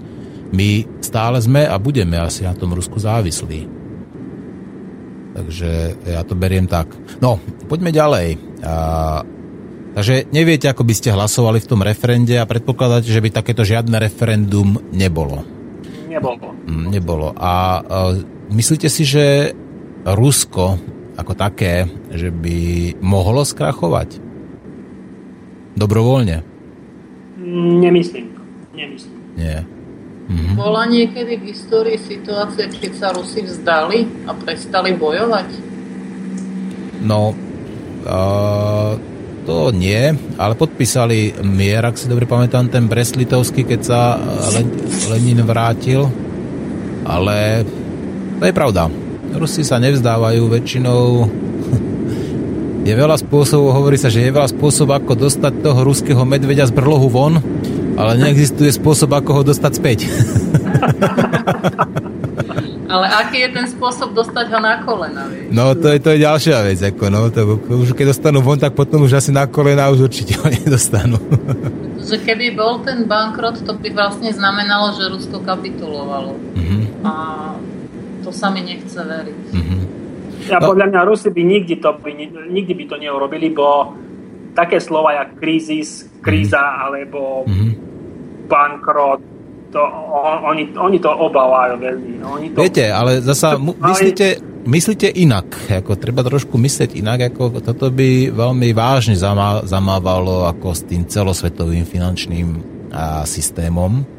No a ten je v podstate celý pred zrútením, pretože tie dlhy, ktoré tuto sa v podstate neustále tvoria a ktoré nabalujú sa, tak to sú nesplatiteľné dlhy. Takže ten e, finančný systém on skolabuje tak či tak, ako len v podstate sa čaká, teda, že ho predbehne tá vojna, alebo teda, že príde nejaká taká situácia, ktorá, ktorá ho privedie k tomu prirodzenému kolapsu. To je otázka času. To no, otázka, otázka času. Takže e, možno, že práve toto by mohlo byť takéto priame politické rozhodnutie. Dobre, tak my, keď nás takto na nás tlačíte, tak my skrachujeme, povedzme, hovorím teraz iba tak o, hypoteticky samozrejme, alebo teoreticky, že my skrachujeme ako a tým pádom samozrejme taký ten domino efekt môže postúpiť ako pod, prejsť po celej zemi. Takých tých bankrotov, veď tie bankroty samozrejme sa očakávajú, veď tí prognostici hovoria, že myslím, že do roku 2050 to bolo, alebo 25, že skrachuje 60% z krajín sveta. Ak sa to bude takto vyvíjať a udrží sa to. Ach, vieš čo, Martin, v Rusku je veľa ľudí, ktoré, ktoré hovoria, že, že Amerika skrachuje, alebo mm-hmm.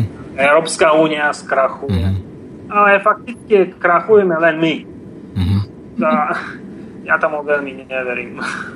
No veď to je ten problém, že väčšinou sa to vždy najviac dotkne tých obyčajných ľudí. Že to je práve, oni sú uh, taký tým, tým nárazníkovou zónou, že tých sa práve tie aj geopolitické, aj také tie finančné nástroje dotýkajú najviac. Hej. To je, nemôžu splácať hypotéky, prídu o baráky napríklad, alebo skrátka prídu o robotu. A... To, to je zaujímavý moment, preruším ťa, mm-hmm. aby si nezabudla, čo sa týka tých hypoték. Uh, dneska, či včera, ruská vláda už podpísala nový zákon o možnosti vyhlásiť uh, bankrotom fyzickú osobu. To znamená, že ľudia, ktorí vzali hypotéky, ak ich nebudú môcť splatiť, mm-hmm. jednoducho sa vyhlásia bankrotom a ten barák im nezoberú. Mm-hmm. No to je dobré. To, to sú určité zákony, ktoré momentálne ruská vláda uh, vydáva na ochranu tých jednoduchých ľudí, ktorí vlastne mm-hmm. sa stávajú obeťou takýchto situácií. Mm-hmm.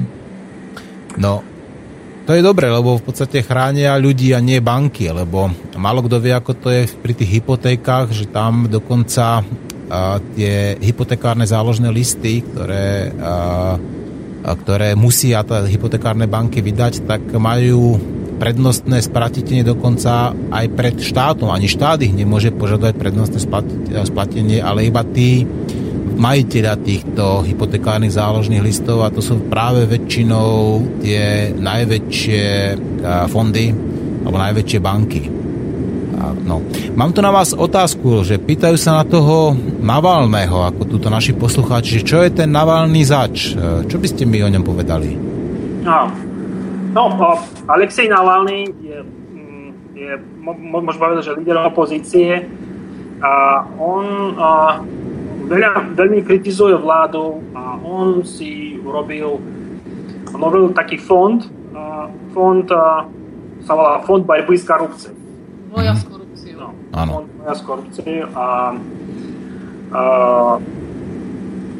on je, je, veľmi, je veľmi známy a tiež m, najviac prenasledovaný politik, ja by som povedal, v Rusku. A on sa nebojí hovoriť pravdu, do očí a tým, ktorí sú vo vláde. A, a poviem, že veľa, veľa kritizuje vládu, veľmi veľa a za to dostávate. No ja akože, ja ho podporujem tým, že takedy ja, ja som aj dal peniaze na jeho fond a, a, proti korupcie a on bol kandidát na primátora Moskvy. Takže on sa zúčastňoval vo voľbách. No a ruská opozícia nemá nič a je, ani tlača, tá vláda tlačí na ruskú opozíciu strašne, takže nemá, zatiaľ nemá šancu, ale aj tak, on bol, on bol druhý v tých voľbách na primátora Moskvy, a dostal neviem 28 či koľko percent. A, no takže a, on sa mi veľmi páči, a, no ale ruská vláda ho strašne, strašne sa ho bojí. Uh-huh. A prečo sa ho boja? Jako, e, ja tu mám aj takú ďalšiu otázku, teda hneď sa pýtajú, a Peter z Bojnica pýta, a mám sa spýtať mojich hostí, čo sú to, e, čo sú nezávislé médiá v Rusku. E, sú to médiá, ktoré vlastní kto, sa pýtajú. A nezávislé médiá? Hmm. A, televízne médiá nezávislé už proste neexistujú. Áno. Oni sú pod kontrolou vlády. A, a nezávislé médiá sú aha, fakticky rádio. Teda máme rádio, sa volá Echo Moskvy. Áno. Jedno z najväčších, uh, najväčších opozičných rádiov. Či to je rádio, to nie len opozičné rádio, to je rádio, ktoré dáva každému, aj komunistám, aj komun... všetkým mm-hmm. slovo. A ono patrí uh, no, ono patrí uh, že tým, ktoré tam pracujú a tiež Gazprom má tam v tom tiež určitú doľu. Uh-huh. A po, podiel. Podiel, hej. hej. Je ich málo a väčšinou to sú internet stránky a mhm. radio. A teda existujú nejaké ešte nezávislé médiá v Rusku, áno? Áno, bohužiaľ v televízii to neuvidíme, no a my pomalej televíziu ani nepozeráme. A to robíte veľmi dobre. no, už dávno, bo no, to je len obľúbnutie ľudí. A... No, inak na Slovensku u nás je to presne to isté, aby ste si nemysleli, že ste na to lepšie. Máme tiež te- televíziu, v podstate patria buď korporáciám zahraničným, alebo tá verejnoprávna je pod politickou kontrolou vlády, takže to je presne to isté. Takže my tiež, my tiež snažíme nájsť nejaké zdroje informácií, ktoré by boli viac menej nezávislé. Mm-hmm. A, sice len jeden televízny kanál my pozeráme sa volá RBK, to sú uh, biznes správy, mm-hmm. ale okrem toho dávajú aj dobré rozumné veci, rozumné správy a nielen, nielen pre podporu mm-hmm. našej vlády terajšej. Mm-hmm. No, možno len tak, tak jeden televízny kanál, povedať.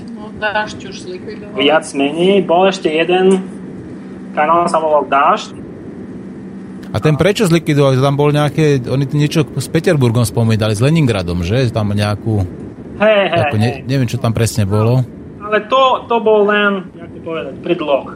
Aha, čiže ako... Zámienka, to bolo iba zámienka. Zámienka, áno. On, to, do... Oni akože dali otázku, že že a nebolo by lepšie, keby, keď to bola vojna a fašisti tam boli pri Leningradu, nebolo by lepšie od, od, od,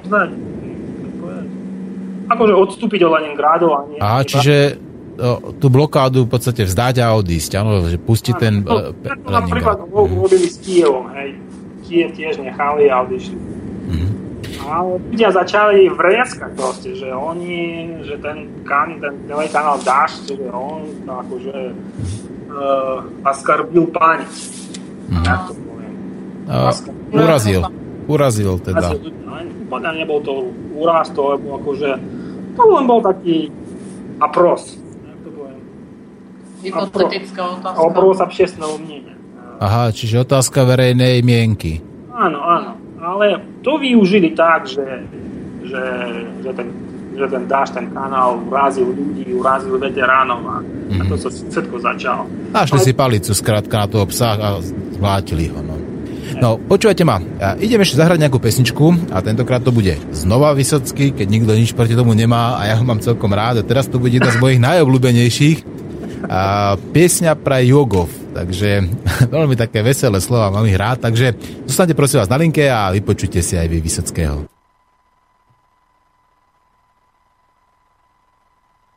Чем славится индийская культура? Ну, скажем, Шива, многорук, клыкаст. Еще артиста знаем, Радж Капура, и касту йогов, странную из сказок. Говорят, что раньше йог мог, ни черта не брамши в рот, год. А теперь они рекорд бьют, все едят и целый год пьют. А что же мы? И мы не хуже многих. Мы тоже можем много выпивать. И бродят многочисленные йоги. Их, правда, очень трудно распознать. Очень много может йог. Вот один недавно лег вдруг. Третий день уже летит стыд. Ну, а йог себе лежит, спит. Я знаю, что у них секретов много. Поговорить бы с йогом тет на тет. Ведь даже яд не действует на йога. На яды у него иммунитет. Под водой не дышит час, раз. Не обидчив слова, два. Но если чует, что старик вдруг Скажет стоп, и в тот же миг труп я попросил подвыпившего йога. Он бритвы гвозди ел, как колбасу. Послушай, друг, откройся мне, ей-бога, С собой могилу тайну унесу. Был ответ на мой вопрос прост.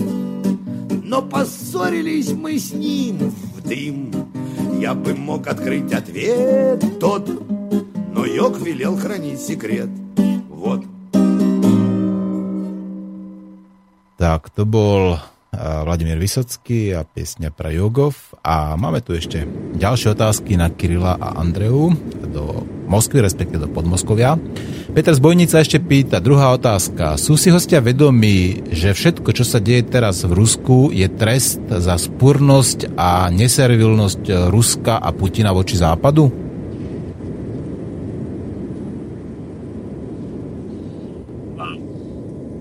Počuli sme sa? Áno, áno, rozmýšľam, rozmýšľam. Um, Peter sa pýta priamo otvorene. Ja myslím, že je to trest. A z jednej strany môže, môže to byť, bo Amerika veľmi tlačila k ruským hraniciám a jasne, že to Rusko to nechcelo. Všetko možné, našu krajinu dotlačiť z druhej strany naša ekonomika je veľmi slabá a veľmi závislá od tej ropy. Celý náš systém ruskej ekonomiky je Takže to nelen kvôli tomu, že to text. Mm-hmm. ktorá je slabá,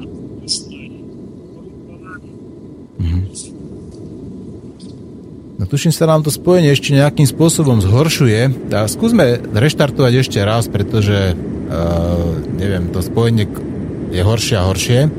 Dobre, dobre. Dobre, tak ja to teraz si zavolám, počkaj chvíľku. Takže máme nejaké technické problémy. Nám nejaké takéto rušenie trošku spôsobuje problémy v komunikácii. Áno. No, trošku sa to znova zlepšilo, takže dúfam, že to chvíľku vydrží. Takže hovoríš, že áno, že je to aj taký trošku trest za tú neservilnosť Putina a Ruska. Jasné, že Amerika, my vidíme, že Amerika tlačí a tlačí na, aj na Európu, tlačí aj na, na Ukrajinu. Mm-hmm. Oni majú svoje záujmy, no. ale z druhej strany Ruska, Rusko je slabá ekonomika, je veľmi veľa korupcie a mm-hmm. prosto ona nie, nie, akože nemôže vydržať a... ťažkosti a to, čo sa deje teraz v tom svete. Kirill, a tá korupcia sa, povedzme, tá miera korupcie sa neznižuje? Nie je to lepšie, ako to bolo, povedzme, za Jelcina, teraz za Putina? Neklesá to? Je to horšie. Je, je to, to horšie, áno? Aspoň to je môj, akože môj dojem. Mm-hmm. Horšie a ľudské práva sú porušené a mm. slobody sú obmedzené. Áno. A nie je to dobré. Mm. Nie je to dobré a to, aj keď ekonomická situácia nebola zlá a poviem, zlepšila, je väčšia stabilita, ľudia si môžu zarobiť, si, môžu, si môžu cestovať do zahraničia a no, všetko, to všetko, no, ale ako dlho to vydrží, ja neviem. Uh-huh. No veď to sa asi necháme všetci prekvapiť. No mám tu o, ďalšiu otázku od nadšeného poslucháča Pavla. Ahoj milý Maťo a najmilší naši hostia. Chcel by som sa prosím opýtať, ako to vnímate, čo je príčinou všetkého toho, čo sa celkovo v súčasnosti vo svete deje. To je prvá otázka. A respektíve to je tá otázka. Ja osobne to vnímam tak, že hlavnou príčinou tejto situácie sú predovšetkým rozpadajúce sa a nefunkčné rodiny, a to po celom svete a hlavne v vyspelom svete. Ako to je v Rusku? Je rodina ešte funkčná a práve preto Rusi všetko vydržia a prežijú? Šťastný nový rok všetkým bytostiam želám s láskou Pavel. Pavol, pardon. Som. No čo si myslíte? Je to tak, tá rodina môže byť taká dôležitá staveb, stavebná hmota? Ja súhlasím, ja súhlasím. Áno? To je veľmi dôležité. A, a čo myslíš, je to tak, nie? Určite, ako počiatok všetkých problémov je v ľudskom egoizme, ktorý sa prejavuje z počiatku na tej rodinnej úrovni až potom to ide ďalej na úroveň národa a krajiny a celosvetový. Mm. A to môžeme sledovať počas celej histórie ľudstva, akákoľvek by to krajina nebola. Takže jednoznačne pevná rodina a my to vnímame ako klasická rodina, zväzok jedného muža a jednej ženy. Čiže nejaké, nie je registrované partnerstvo, povedzme, alebo práve tie veci, ktoré sa veľmi silno teraz pretlačajú u nás všade na okolí, práve také tie minority, ktoré, ktoré v podstate u nás ani potlačené nie sú, musím povedať, lebo ľudia sa k nej správajú indiferentne, respektíve nemajú s nimi problémy napriek tomu, u nás pretláčajú práve túto agendu veľmi silno. V Rusku to neprešlo a myslíte si, že to je dobré? Ja si myslím, že určite je to dobré. Mhm, čiže štandardná klasická rodina. U nás práve na túto tému bude pravdepodobne referendum, teda uvidíme, ako to dopadne. No, poďme ďalej. Máme tu toho viacej tých otázok, bo to pribúda. A toto, tuto nám píše niekto z Čiech, pán Kamil Juržík. No budem čítať. Vážený pane Urminský, vy by ste dokázal řídiť stádo veľkosti, jak je Rusko, kde sa nachádza niekoľk národov s rôznou mentalitou pomocí referent? Pořád referenda. Ani Slovensko by neumělo žít podle referent. No to isté ešte dlouho nepůjde. Referenda by určite nefungovali. Lidé ešte nedorostli k svobodné demokracii. Vy s svým myšlením ste už dál, dále, ale než tam dospie väčšina Slovákov a Čechů, bude ešte dlho trvať. Jen si vezměte, jak lidé vystupujú v diskusii jednotlivým tematickým článkům, jak jsou sprostí, jak jeden druhého urážejí. Přijde je někdy mimo realitu, i když já plně s vami souhlasím, lidé spíš myšlenkový pochody degeneruje. Myšlenkový pochod degeneruje. Jsou reklamou vymletí. Proč se už po páté ptáte, jestli Rusi zkrachují? Třeba zkrachují, ale znovu vstanou. Rusko může být rádo, že mají prezidenta Putina, který v určitých mezích mohl udělat to, co udělal, udělal toho hodně, i když mu hází klacky pod nohy. Taky nesouhlasím se vším s Putinem. Očekávám na postu prezidenta člověka, který bude 100% a vše předvídat a reagovat tak, aby bylo aby vše bylo 100%. Netakový člověk se narodil a nenarodí. Lusknutím prstu nezměníte myšlení, myšlení ľudí ani na, Slovensky, na Slovensku, ani v Rusku, ani v Česku. Můžeme jen změnit výhybku, kam a pak čekat na setrvačnost změny. Lidem v Rusku fandím uh, už jen proto, že odmítají západní kulturu. A otázka, obávají se Majdanu? Budou podporovat Majdan na svržení Putina? Toto je, majte sa hezky s přátelským pozdravem, Kamil. No tak otázka. Obávate sa Majdanu a budete podporovať Majdan na zvrhnutie Putina? Uh, uh, ne, ja, ja sa neobávam Majdanu, ale ruská vláda sa to obáva veľmi silno a robila všetko možné, že by nič také sa nestalo. A ja som osobne proti akože a, násilnému, násilnému svержeniu. Či, Násilnej zmene násil, vlády. násilnej zmeny vlády. Ale uh, ja som osobne napríklad bol a pred pár rokmi tiež na demonstrácii proti našej vlády, proti Putinovi. A, tam bola demonstrácia za, čest, za čestné voľby. Lebo akože, a, ja, ja som osobne za to, že by našim prezidentom bol človek, ktorý by bol vybraný čestnej, počas čestných volieb, ktoré by neboli sfalšované. To sa, čo, čo sa dialo u nás, to bolo strašné. To bolo to len uh, naši voľby boli úplne sfalšované a to bolo vidieť. U nás dávali aj kamery, vieš, v tých uh, čiastkoch, je? volebných, uh, Po volebných miestnostiach volebných boli. Aj boli aj kamery, a bolo vidieť, čo všetko tam sa deje. Ale aj tak naše súdy, súdy sú závislé a nič s tým nehovorí. Tak ja som, akože, ja som len za ako, mierny, mierny protest. No, ale nie, taký Majdan, čo sa stalo na Ukrajine a, tá, v tej, a v krajine sa začal chaos proste, to nie, to ja nemôžem podporiť. Uh, čo sa stalo napríklad dneska, uh, keď sa vrátime k tej téme Navalného. Uh, vyhlásenie o jeho rozsudku malo byť 15. januára a už včera bolo jasné, že veľké množstvo ľudí bude proti rozsudku protestovať a v sociálnych sieťach už sa uh, hovorilo o tom, že kde, kedy, ako sa ten protest má uskutočniť.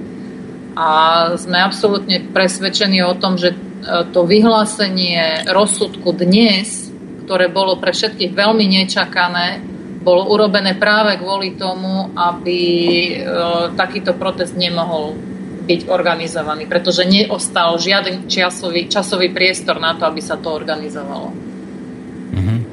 Takže ja len k tomu, ako že Kirill hovoril, že vlastne ruská vláda sa bojí Majdanu a aj dneska potvrdili, že vlastne robia všetko proti tomu, aby ľudia nevyšli a nezačali protestovať. Ale podľa mňa, čím, čím viacej oni tlačia a čím viacej oni obmedzujú ľudské práva, tým, tým, je, tým viacej je tá možnosť toho Majdanu. Ľudia trpia, hej, ale v určitej, v určitej dobe oni tu budú, budú mať plné zuby a to môže sa dopadnúť veľmi zle. A v ruskej histórii takých Majdanov bolo veľa, takých, takých krvavých všelijakých prevratov. No, máme telefón a tak zvihneme. Počkajte chvíľku. Uh, všetci sme jedno. My sme jedno. Dobrý deň. Dobrý deň, to je Andrej z Bratislavy. Andrej z Bratislavy, nech sa páči, pýtajte sa. Takže už som nevydržal ohľadom toho Navalného. A Navalny je človek, ktorý je platený tzv. National Endowment of Democracy. Je to niečo ako nadácia pre demokraciu financovaná americkým kongresom. Takže čokoľvek ten človek robí, čokoľvek, akékoľvek protesty organizuje, Áno. je jedno, ako pekne rozpráva korupcia a podobne. V momente, ako ho ľudia budú nasledovať, keď si ľudia v Rusku zvrhnú momentálnu vládu, skončia horšie ako Ukrajina. Áno. To je Tak len teda... aby pán Kiril si uvedomil súvislosti. Áno. Dobre, takže to nie je ani otázka, to je také konštatovanie. A ja sa opýtam, Kirill, počul si, čo vravel tuto pán host z Bratislavy? A trošku to nebolo dobre počuť, ale... Tak ja to, ja to poviem ešte raz. A, a máte ešte nejakú otázku, alebo môžem vám položiť? Viac menej to je asi tak všetko, iba Mhm. držím peste, aby si udržali aspoň ten status rodiny, ako majú v Rusku a tie práva, ktoré tam majú, pretože my ich v krátkej dobe pravdepodobne stratíme. Mhm. Dobre. Takže veľa šťastia a pekná relácia. Aj vám. Ďakujeme pekne, ste zavolali. Pekný deň. No, uh, takto. Kiril, ja vlastne môžem teraz spojiť dve otázky, lebo nám tuto ešte písal jeden poslucháč, ktorý nám dával otázku o tých nezávislých médiách. No a začne najprv teda tým, čo povedal náš host. On povedal, že a práve tento Aleksand- a Alex Na- Navalny, Alexej Navalny bol, je financovaný zo Spojených štátov a práve s tým National Endowment for Democracy, čo je jedna z agentúr, ktoré dostávajú peniaze práve aj zo štátu. A tuto píše ďalší, ten, ktorý sa pýtal na tú slobodu médií, píše, Žiaľ, odpoveď mu otvrdila v tom, že pán Kiril je veľmi silno zmanipulovaný. Čo je vládne, to je závislé, ale rádio, ktoré dokázateľne financuje vláda USA, je nezávislé. Veľmi ťažko hľadajú slova na moju otázku, kto tie nezávislé médiá akože vlastní. V Rusku chýba slobodný vysielač. Čo sa týka Alexia Navalného, je to agent Washingtonu. Študoval na univerzite v Jale a prešiel výcvikovým programom CIA. Je vycvičený pre farebné revolúcie a medzi Ruskou, Rusmi nedostal nejakú veľkú podporu. Tak sa o ňom píše, mladí Rusi sú zmanipulovaní západom rovnako ako mladí Slováci. A toto nám napísal ten poslucháč. Aké máte vy informácie o Alexejovi Navalnom, o jeho, a povedzme, o jeho pozadí, kto ho financuje, alebo práve o tom rádiu Echo Moskvy, ktoré hovoríte, že je jediné? No, o, a nie je to pravda. Akože štúdia v zahraničí, to nie je to nejaká rarita, rarita alebo Aha. niečo. Tak ne, neštudoval tam, áno? Je to, je to? On, hej, on tam štú, on študoval veľa, študoval v, v Amerike, ale... Aj mnohí predstavitelia súčasnej vlády hey. ruskej študovali v Amerike. Áno, áno, áno. Aj Putin tam má do, dokonca, myslím, že nejaký zahraničný céry a aj pán, pán minister zahraničnej veci, Laurov má svojich svoje no. deti v, v Amerike, že? Otázka, či nie sú náhodou ako nejakí rukojemníci. no, kam, kampáne, ktoré, ktoré ten Alexej Navalny viedie v Rusku, a oni sú finanč, financovaní ľuďmi. A to, to je veľmi transparentné. To všetky, všetko, čo oni robia, je veľmi transparentné vidieť, kto a aké peniaze tam dáva. No, a, takže a, aj čo som hovoril o rádiu, Echo Moskvy, a jeden z vlastníkov Rádio Echo Moskvy je Gazprom. To je, hmm. to je štátna spoločnosť plynová. Áno. On je, on je, spolo, on je proste jed, jedným vlastníkom toho rádia. Plus ľudia, ktoré tam pracujú, majú svoje doly tam, svoje časti, časti majetka. No, takže uh, čo bol ten dáž, tak to financovali takisto ten kanál ľudia, ktorí si vlastne a ako my jednoducho sme sa podpísali na to, že budeme e, ten kanál sledovať a určitú čiastku, neviem, či sme to za štvrť roka alebo za rok sa to platilo. Hej. Či taký občianský, ako, tak podobne ako my teda, áno, kanál, ktorý e, financuje občania, alebo tí poslucháči, áno. alebo uh, diváci sami, áno? Len občania, len občania. Aha, Práve to... preto sú na tom zle. A oni stále, stále pýtajú peniaze, jak vy, jak vy, ako na vašej stránke stále vy, vy akože spýtate poslucháčov podporiť vaše rádio. Mm-hmm. Isté robia napríklad na Valny a no, lídere opozície, ktorí sú tu len, len na peniaze, ktoré od, od ľudí. Mm-hmm. Dobre, a ďalšia otázka. Zdravím vás, veľmi rád vás počúvam. Trošku od témy. Ako to vidíte s nacionálnymi a ultrapravicovými hnutiami v Rusku? Existuje tu hrozba, že by sa po prípadnom zvrhnutí prezidenta Putina dostali tieto síly k moci v takej miere, ako to vidíme na Ukrajine? Je možné v tomto zmysle polarizovať ruskú spoločnosť? To sa pýta Michal.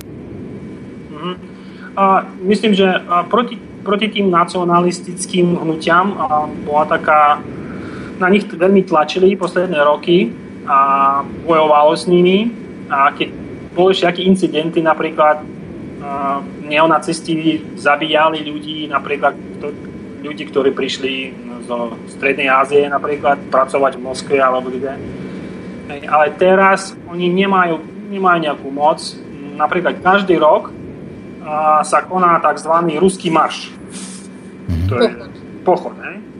Takže ruský marš, pochod, kde sa nacionalisti sa dajú, dajú do kopy no a idú takým pochodom cez mesto, kde si, ale oni už nemajú skutočnú sílu a oni stále chovajú svoje tváre, lebo skrývajú. Skrývajú, svoje, skrývajú svoje tváre, lebo oni sú sledovaní policiou Takže ja ne, nemysl, osobne nemyslím, že nacionalisti v Rusku majú nejakú, nejaký vplyv na No, naša relácia sa pomaličky blíži ku koncu, ale ešte tu máme stále nejaké otázky pribúdajú. Tuto a, znova Peter, nie, Peter nám píše. Ďakujem aj za druhú otázku. Rusko nie je ekonomicky slabé, s tým nesúhlasím. Je to klasická retorika západu, taktiež obľúbená téma korupcia a sloboda a ľudské práva. U nás západné mimovládky používajú tie isté témy na manipulovanie verejnou mienkou.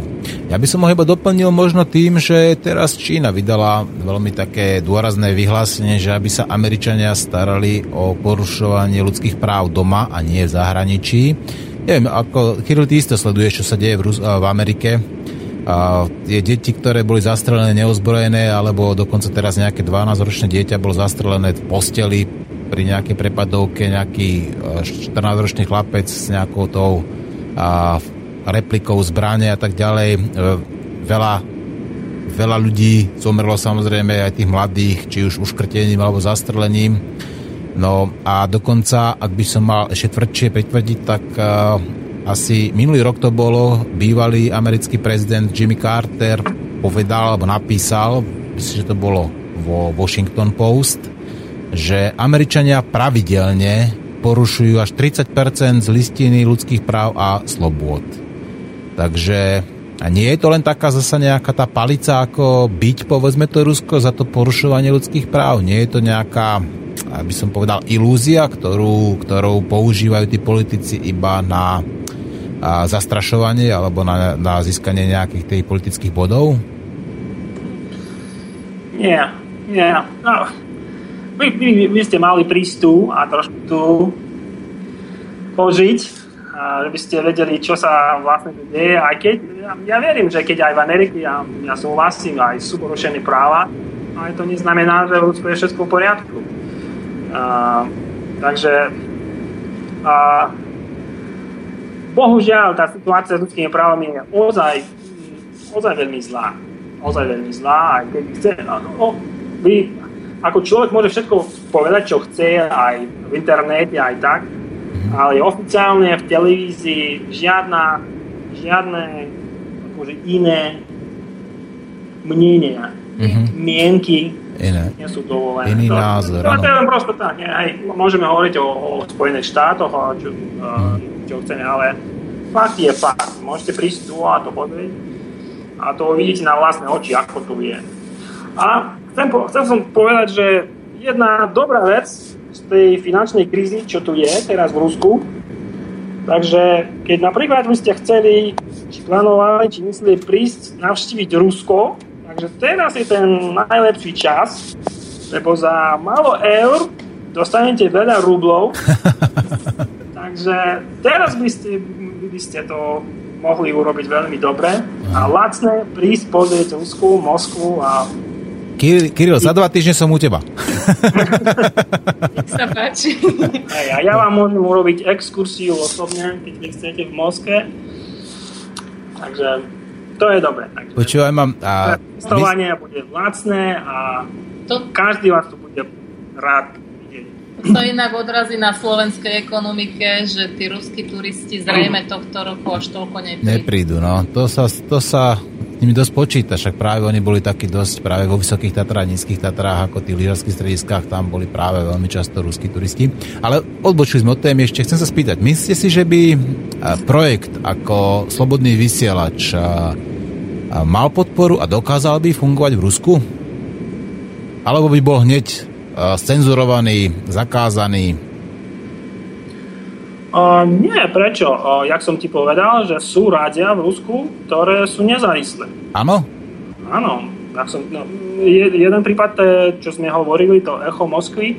No ale keď patrí, to ako je nezávislé, veď ono patrí Gazpromu, tak to v podstate proti Gazpromu asi nemôže povedať ani MKF. Tak to, a kde je nezávislosť potom? Nie, môže, môže. No, práve, že môže. A, lebo, a, lebo to rádio je komerčne, má a, ako veľa poslucháčov to ako, počúvajú to rádio a preto to rádio je tiež komerčne veľmi dobré, uh-huh. takže to je pre, pre Gazprom to je dobré, lebo oni proste robia peniaze pre Gazprom tiež. No. Čiže môžu existovať takéto, áno? Takže to, ja nepoviem, že to úplne jak, jak gulag, ja nepoviem, že tu je jak pri totalitách, alebo čo. Nie. Akože ja mám, ja, my máme určite slobody, my môžeme hovoriť všetko, čo chceme, my môžeme nájsť aj rádia, aj televízie nájsť nejaké zdroje nezávislé. A to nie je jak, to nie je jak pri Sovietskom zväze. Nie? To rádio by mohlo existovať, ale to neznamená, že by na ňo netlačili zo všetkých strán. Mm-hmm. No tak samozrejme, veď ako hovorí sa, že tie médiá by mali byť práve tým strážnym psom demokracie, ale bohužiaľ už vieme, že to je ilúzia, už nie sme naivní a vieme, že ani my tu tú demokraciu nemáme a pán docent Chmelár asi pred dvomi rokmi povedal, pred tromi rokmi povedal, že tu máme oligarchiu s, s vládou partokracie a dostal dva roky zákaz vystúpať v médiách. Takže len preto, že povedal pravdu, lebo my tu máme skutočne tiež na Slovensku policentrickú oliga, oligarchiu s vládou partokracie.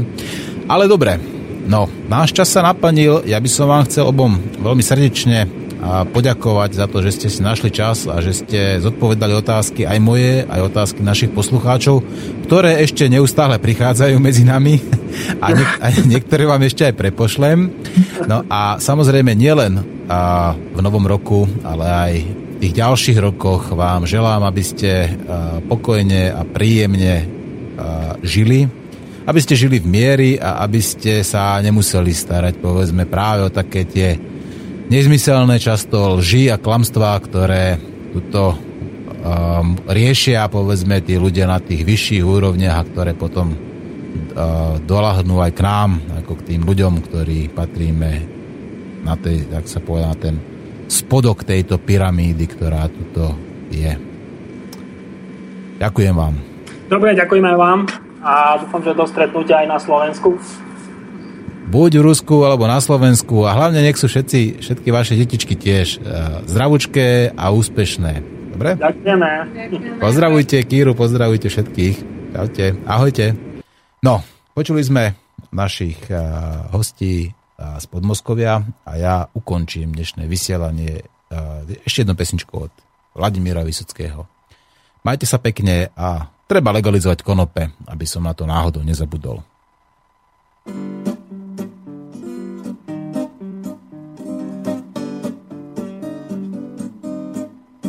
Раджина. У вина достоинства, говорят телепные. Я решил попробовать, бутылку взял, открыл. Вдруг оттуда вылезла что-то непотребное. Может быть, зеленый змей, а может, крокодил. Ну, если я чего решил, я выпью-то обязательно. Но к этим шуткам отношусь очень отрицательно. Оно зеленое, пахучее, противное, прыгало по комнате, ходило ходуном, а потом послышалось пенье заунывное, и виденье оказалось грубым мужиком. Ну, если я чего решил, я выпью-то обязательно, но к этим шуткам отношусь очень отрицательно. Ведь если было у меня времени хотя бы час, я бы дворников позвал с метлами, а тут вспомнил детский детектив, старика хотя бы ча, и спросил, товарищ Ибн, как тебя зовут? Ведь если я что решил, я выпью обязательно, но к этим шуткам отношусь очень отрицательно. Так что хитрость говорю, брось свою Иудину, Значит, прямо отвечай, кто тебе послал И кто загнал тебя сюда В винную посудину От кого скрывался ты и чего скрывал. Тут мужик поклоны бьет Отвечает вежливо Я не вор и не шпион Я вообще-то дух И за свободу за мою. Захотите, ежели вы, и забью для вас любого, можно даже двух. Тут я понял, этот джин, он ведь может многое, он же может мне сказать, в раз озолочу. Ваше предложение, говорю, я, морды будем после бить, я вина хочу, ну а после чудеса мне по такому случаю я до небес дворец хочу. Ты на то и без, а он мне, мы таким делам э, вовсе не обучены. И кроме мордобитьев никаких чудес. Врешь, кричу, шалишь, кричу, но и дух в амбицию стукнул раз. Специалист, видно по нему. Ну, я, конечно, побежал, я позвонил в милицию. Убивают, говорю, прямо на дому. Вот они подъехали, показали Аспиду. Супротив милиции он ничего не смог. вывели болезного, руки ему за спину и с размаху бросили в черный воронок. Что с ним стало? Может быть, он в тюряге мается, но чем в бутылке, лучше уж в бутырке посидеть. Ну, а может, и он теперь э, боксом занимается. Если будет выступать, я пойду смотреть.